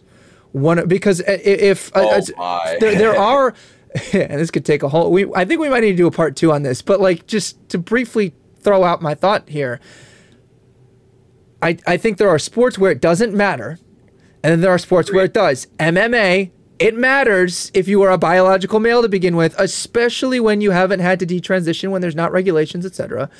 Because your bone density, your muscle mass, your testosterone levels are higher in comparison to your female competitors. Significantly so. To where if a man had that much more testosterone and he had been juicing, he would have been expelled.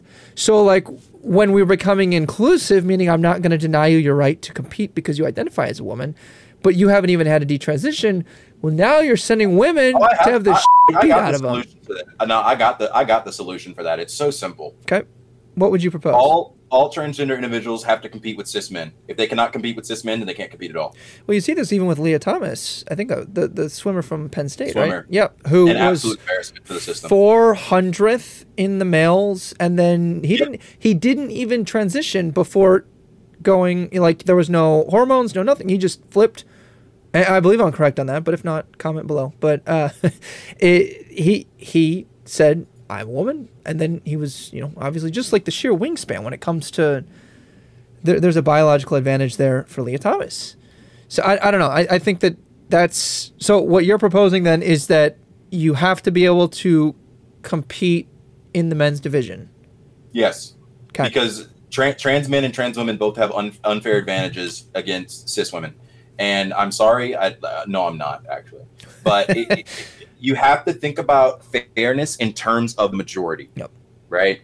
You cannot make it fair for the literal 0.1%, right? But make it unfair for the 99.9%. That's well, just not how the world works. With like with the runners, um, and this is where I think switching from equality to equity has really damaged the way that we evaluate things because equity is looking at equal outcome. It's not looking at equal opportunity. Because if we were doing equal opportunity, we'd say, hell no, if you have a biological advantage, we need to set some parameters, etc. Like even if we were to allow women uh, or transgender women to compete in women's sports, there needs to be certain balance, which some of them have. But when we look at it from an equity standpoint, even if uh, your proposal would probably be shot down by the general comment of saying, well, now you're not treating them as women. You need to validate them. We need to validate them with validate surgeries. Yourself. We need to validate them. Validate yourself. Uh, and I, I think that that's, that's what makes this conversation very interesting to me. Not, not ours, but the conversation at large because uh, you and I don't have a lot of distance going on here. But mm-hmm. it, it, gets shut down. And again, this goes back to comments about the alt right pipeline, right? Like we we couldn't possibly watch Jordan Peterson because he is the alt right, so they never verify for themselves. They just say I cannot converse with someone who has such an oppressive, repressive, regressive ideology. Yep. I can't possibly debate you. So it's just talk to the hand camera right there talk to the hand we're, we're not we're not going to have this conversation because i'm not going to engage what i have now labeled as a bigot right and it, it, it closes any room for conversation like for my my biggest post right now it's at like 335k likes it's, wow. like, it's going stupid um it's the L, where i'm asking about the lgbtq question right and I can't tell you how many people have literally told me, "Oh, you're a cis man, you don't get to have an opinion." It's not an opinion. I'm asking a question or uh, or they're saying uh, like my argument one is for simplicity. It is a whole lot easier to say i'm going to use my pinned comment. I didn't come up with it. Go check the post of the pinned comment.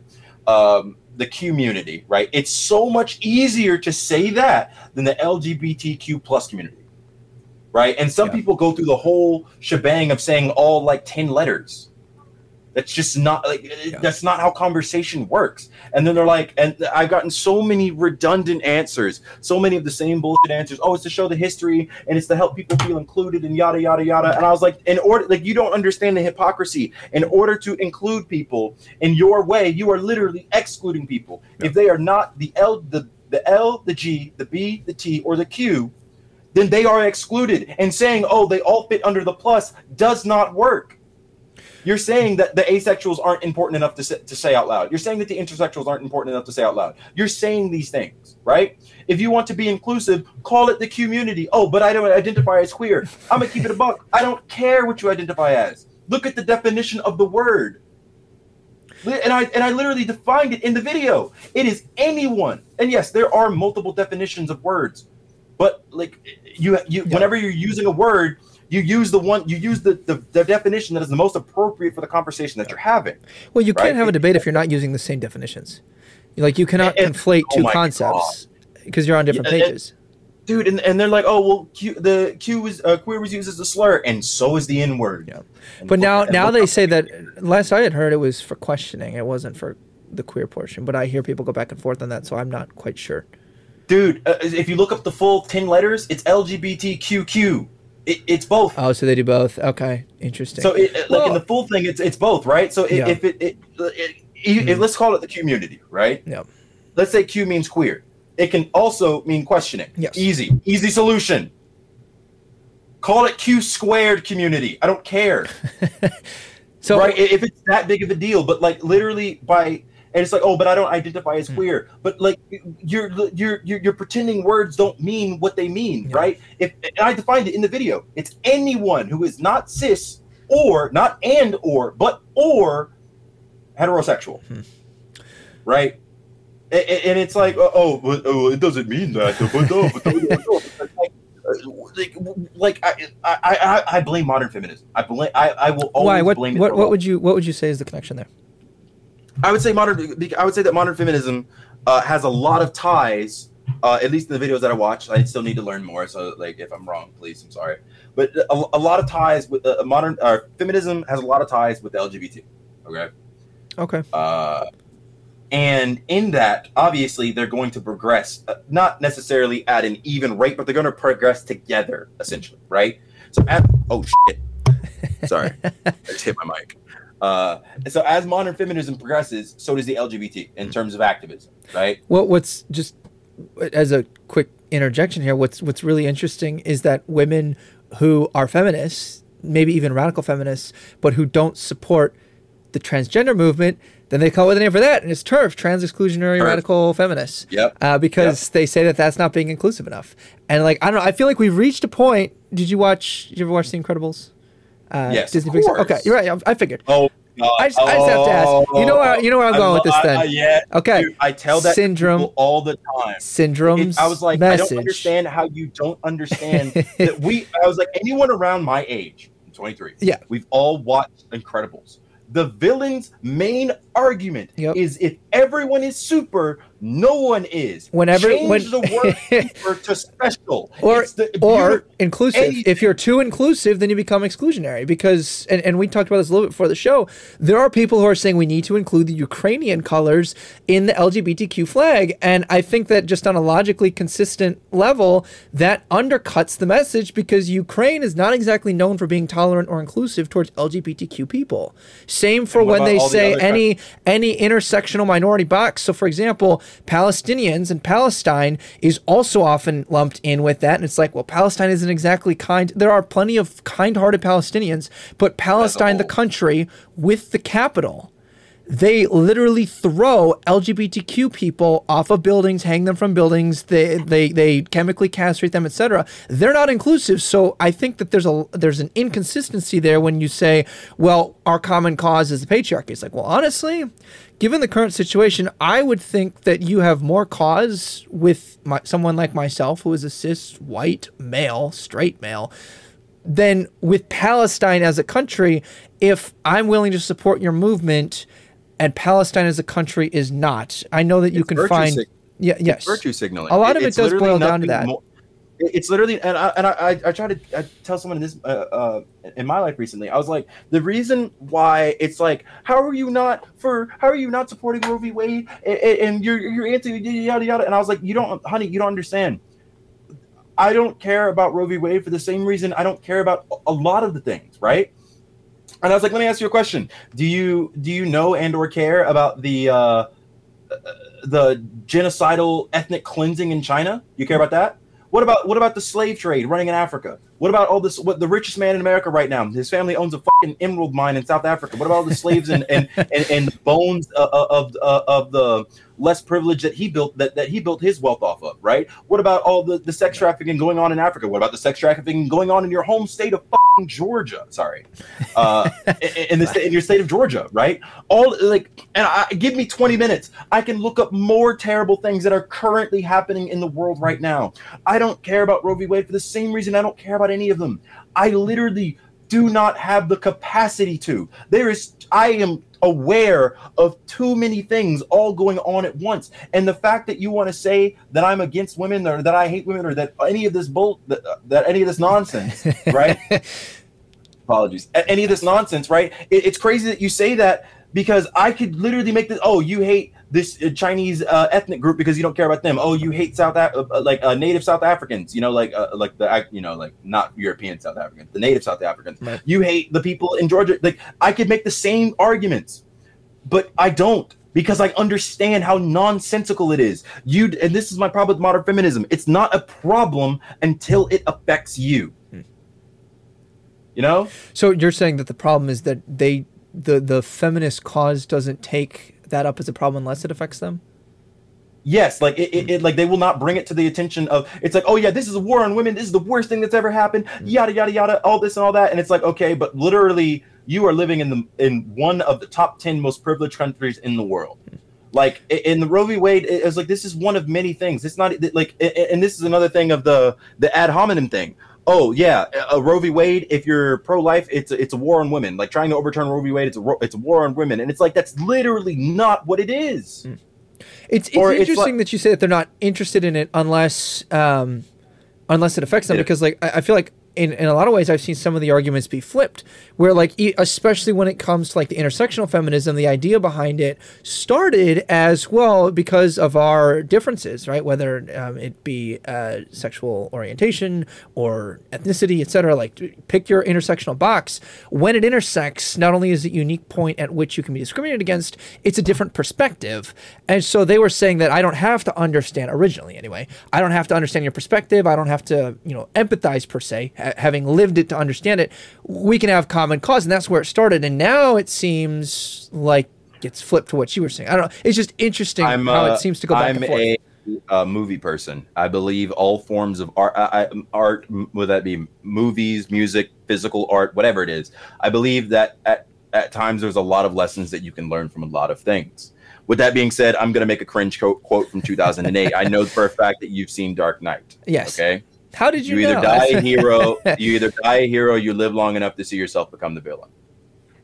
So it might have started off in all mm-hmm. good points, but unfortunately, you have a couple of idiots who take things far way too far, mm-hmm. and it ruins it for everyone else.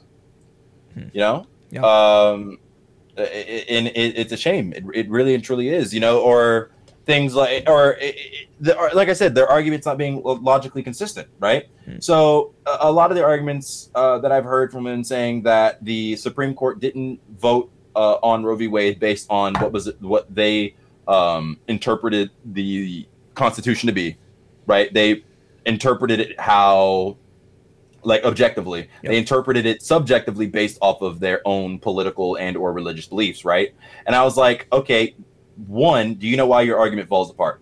A Republican literally voted against or wrote, voted to uphold Roe v. Wade. Mm. First off, like factually, it was five four. There's six Republicans, right? It's technically five three one. Roberts kind of like withdrew. He had like a concurring but dissenting opinion. It was kind of a weird.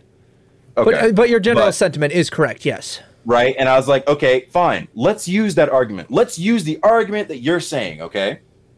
Using that argument, so you're saying that a Democratic uh, Supreme Court justice would have objectively voted on it? Mm. Is that what you're saying? No, because they are going to like, of course, like, and that's the thing about interpretation. It's subjective. It's not supposed to be. It is. Uh, yeah. I don't like it's not supposed to be, but when you, you when you write things wishy washy. Yeah. It, it, has to be subjective, right? That's why we have a hundred different sects of Christianity yeah. off the same effing book with the same 66 books right? That's why we have a hundred different sects because it's it's an interpretation, it's subjective, right? And, and, so, but that's not my argument. I'm not making that point. They want to say that the Republican justices voted because they're Republican and they're pro-choice, and that's why it meant what they wanted it to mean. Hmm. And I was like, okay, cool, fine, but the Democrats are doing it too. The pro, the, the I mean, I'm sorry, they're pro-life. The, the Republicans are pro-life. Um, but that's what the, the, the Democrats are doing too. They're also yeah. voting because they're pro-life. Like, what's your argument? Your argument falls apart with your own logic, your own I didn't even I didn't even bring any of my logic into it. Your own logic is not consistent, and you are quite unironically taking a dump on your own beliefs and your own logic, using things that came out of your mouth. You know. I just just from this one conversation we've had, it seems like the thing that enrages you the most is the logical logic. inconsistency, uh, which Yes, I, I respect. I think That you is and I will get along for that reason. I don't care of what you believe in. I don't care. Make it make sense. That's all that I ask. Make your own beliefs make sense within your own set of rules and beliefs. If you can't do that, you should not believe in it. Hmm. And if you can acknowledge the fact that your own beliefs are hypocritical, then that's even worse. yeah, and you acknowledge that what you're doing is wrong. Well, and I think it. I, I know what you're saying. I would say uh, it also matters the way in which you acknowledge things. If you acknowledge that it's wrong and you still continue in it, that's different. Like I just said, what 20 minutes ago, that my takes on Jordan Peterson, without even having to go back and listen to them, they were probably wildly off at the minimum, if not downright terrible takes, because I didn't do my thing. And and, and it's like you know the the more. I don't think there's anything wrong with saying, you know what, I've grown and I've changed. I've become a better host. I've become a better uh, deliverer with practice. And like, if you are in the same spot that you were six months ago, three weeks ago, take your pick, just somewhere in your past, and you haven't grown, then I would say that is a problem. Like something should always be changing, if not, you know, improving. Even if you don't, you don't have to go back and renounce your, your 1%, thoughts. It could be 0.1 percent every day, but after hundred days, at least if it's additive, that 0.1 percent is now 10 percent. You're 10 percent better than Yeah. you were three months ago. Yep. You know? Yeah, no, I agree, and uh, I'm interested to see if your enragement goes up when we come back with our hot takes. But what we're gonna do is we're Oh, gonna take it a. will. It will. Oh, I got well, I'm excited to hear. I got some. All right, well, we'll be right back with our hot takes. Remember, you're listening to the Central Hub for Political Discourse. All right, uh, Tony, we never actually go anywhere. We just kind of do a quick plug. So, what we'll do is we'll give you a chance to plug your TikTok and I think it was your Instagram, your two accounts. that are linked below. And when we do the audio only version on our podcast platform, those will also be available. Go give them a follow. But, Tony, where can they find you if they're looking for your handle? Um, give me one second. Yeah, no. well, he's Um, yeah, sorry. on the Um, spot. so on on TikTok, it's Tony Talks TikTok or Tony Talks TT. You know, TT stand for TikTok, and all my other handles are Call Me Capone VO. Okay. Uh, I'm not sure if it's cap sensitive. If it is, uh, the first letter of every word is capitalized. Uh, this is just a random question I've had because I'm curious. Have you had any of your accounts warned or banned yet with given your hot takes? One and hundred percent. One hundred percent. One hundred percent. I've noticed that if you say anything, i- i- and this is why I I, I, I I really hate TikTok. I really really do. Yeah. Um, but if you say anything negative about women or the LGBT, oh, it's taken down so quickly. Yeah, so quickly. Well, it's really interesting because uh, I, I I haven't personally experienced this. We don't have enough reach for that yet. But I I have heard of people where there's people that disagree with them. They just spam report their Yep. stuff so that they get their stuff banned. It's, it's very interesting. So uh, you should And link. it's- i- i- if you've noticed, you've it's always uh, if it disagrees with the people on the left, there's supposed to be the uh, ideology of uh, tolerance, Yep. but it is they are the most intolerant. I don't care what anyone Intersectional, intersectional. As long as you stay in specific boxes, has been what I have found, and what Uh, Danny. no, no uterus, no opinion unless it agrees with us. Yep. It's very, very interesting. Getting off his tight tangents. But all right, remember that uh, we're going to have Tony back, absolutely. So make sure that you like and subscribe to us so that you know when we go live. And you can follow us on our Facebook page, our Twitter, and our Instagram, just at Between the Liars. Some of them have like the little underscore, like for the Instagram, but uh, yeah, just look it up, you'll find it. And uh, yeah, so we will make sure to link all of Tony's stuff below. Remember also, if you're interested in getting a membership, joining us 30 minutes before the show, 30 minutes after. I've been in the process of moving, so that has gone to hell for the last three or four weeks, but uh, we'll have that back up and running. You can subscribe through the links also below. Get those memberships. You'll get our Discord channel and join us there before and after. So, all right. Uh, any other media announcements before we go back to hot takes, Tony? Uh, none that I can think of. Okay. All right. We're going to head right back. so that actually started, if you've just started following us, and just for Tony, I, I think this is an entertaining story. So the reason we did that is because originally this was not on a podcast. We kind of got all of the kinks out of our show, uh, getting our synergy and stuff like that, because we did it on the local radio station. And so we actually had to do commercials every 15 minutes because you had to do four in an hour. And so we just kept it, you know, just nostalgic.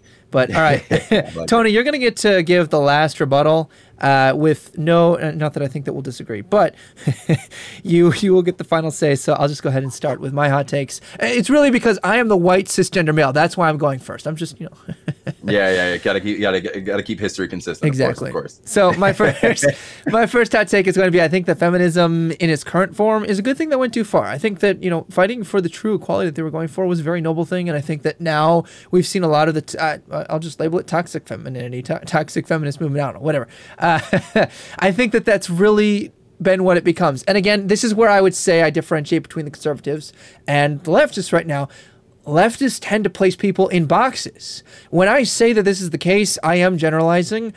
I'm going to talk to people on an individual level. We have people who are very far left on this show. Chris from the Alt Left podcast is a great example of that. And he doesn't even check all the boxes because he's massively pro Second Amendment. So, like, I think that the good thing gone too far really is encapsulated. Like, it's the end of the crescendo, the pièce de resistance, is that it is now in its final Pokemon evolutionary form, where maybe not even the final form, but where we're at right now, the most recent Windows update has been people are in boxes. And I think we went from starting with the understanding, even from a communication perspective, which is what I study, people interpret things differently. There's a lot of subjective understanding uh, based off of your history. Like uh, Tony, you were you were it sounds like born and raised in Georgia.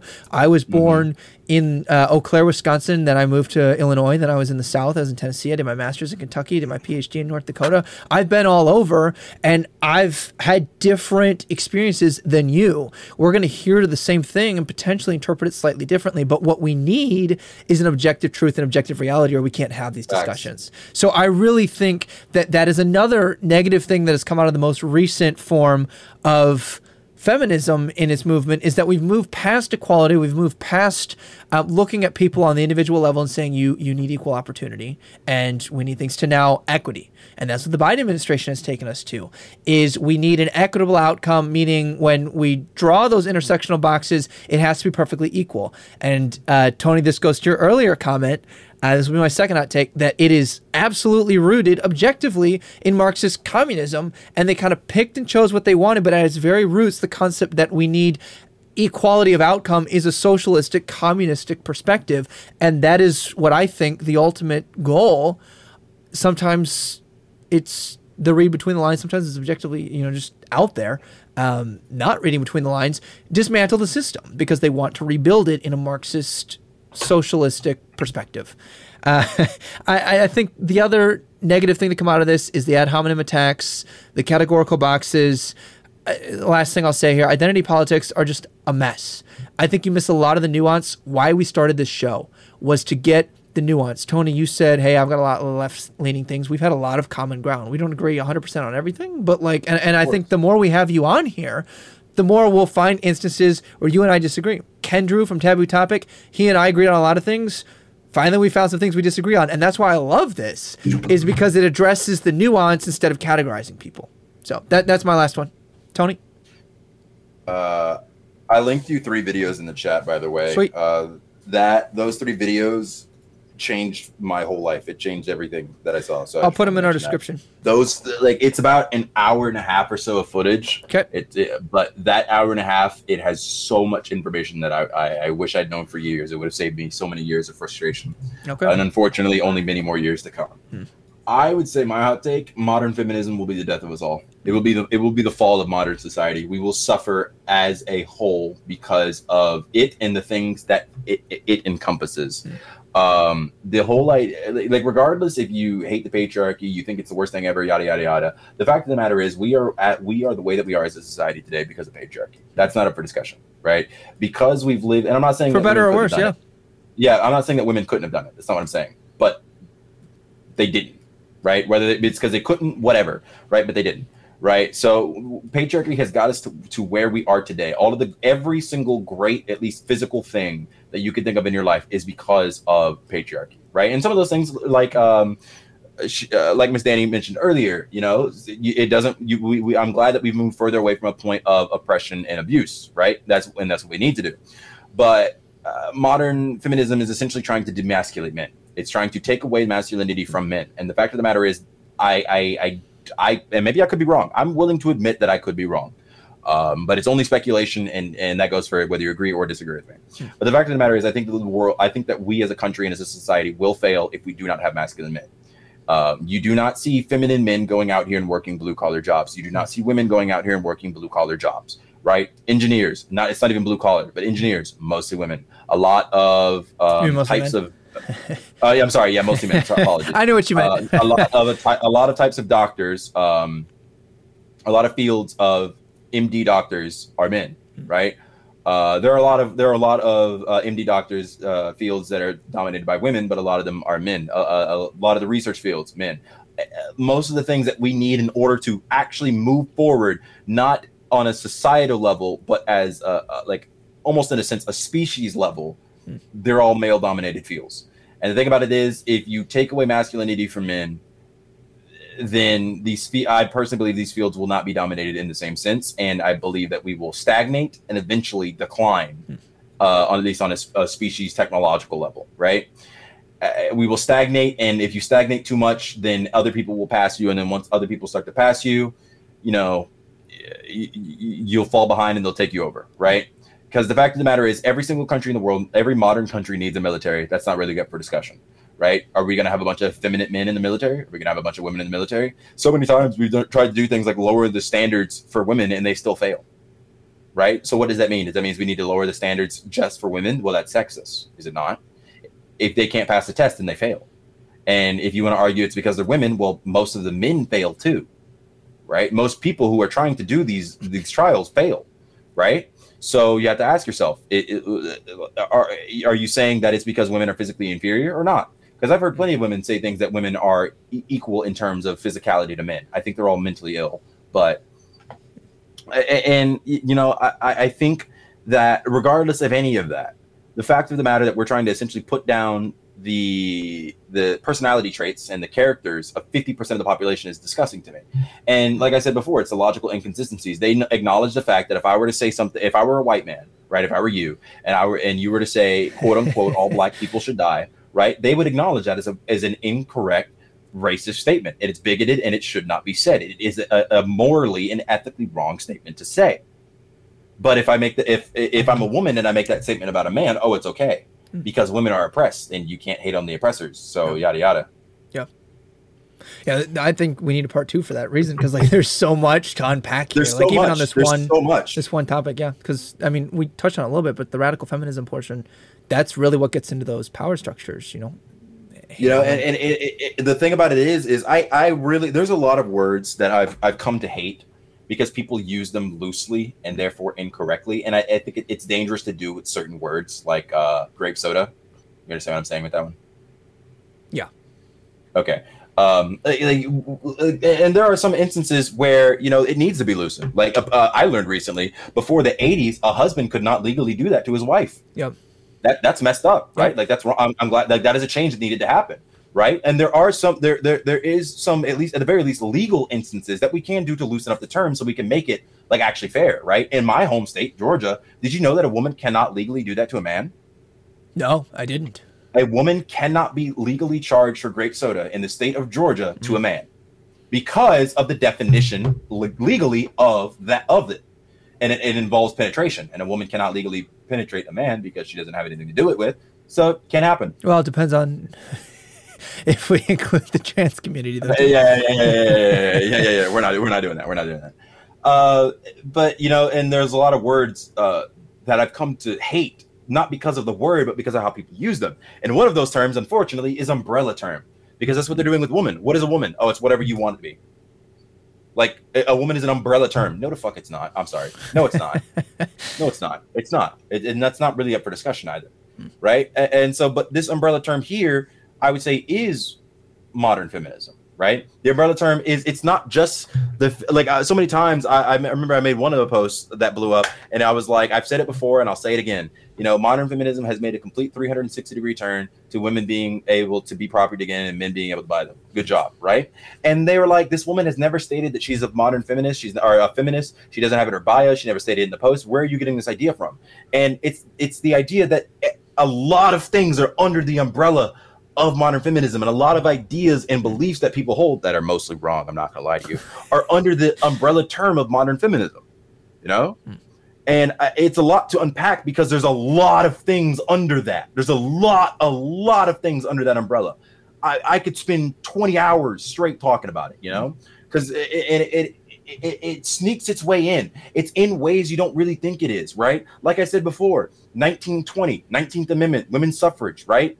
You don't have to be a feminist in order for that to affect you. You don't have to believe in the things that quote unquote uh, feminism believed in in order to go up and vote after 1920, right? You don't have to believe in these things, but it still affects you. And that's the thing that I think a lot of people miss out on with modern feminism is it affects a whole lot more than people think it does, and it's a lot in negative ways. Mm-hmm. You know, like I, I you, you call me what you want, but I'm a Southerner. You know what I mean? Like Southerners have a very strong idea of what a man, of what men should be. Right? And it, it, it it's it, it, it's insulting to us to essentially have that stripped away.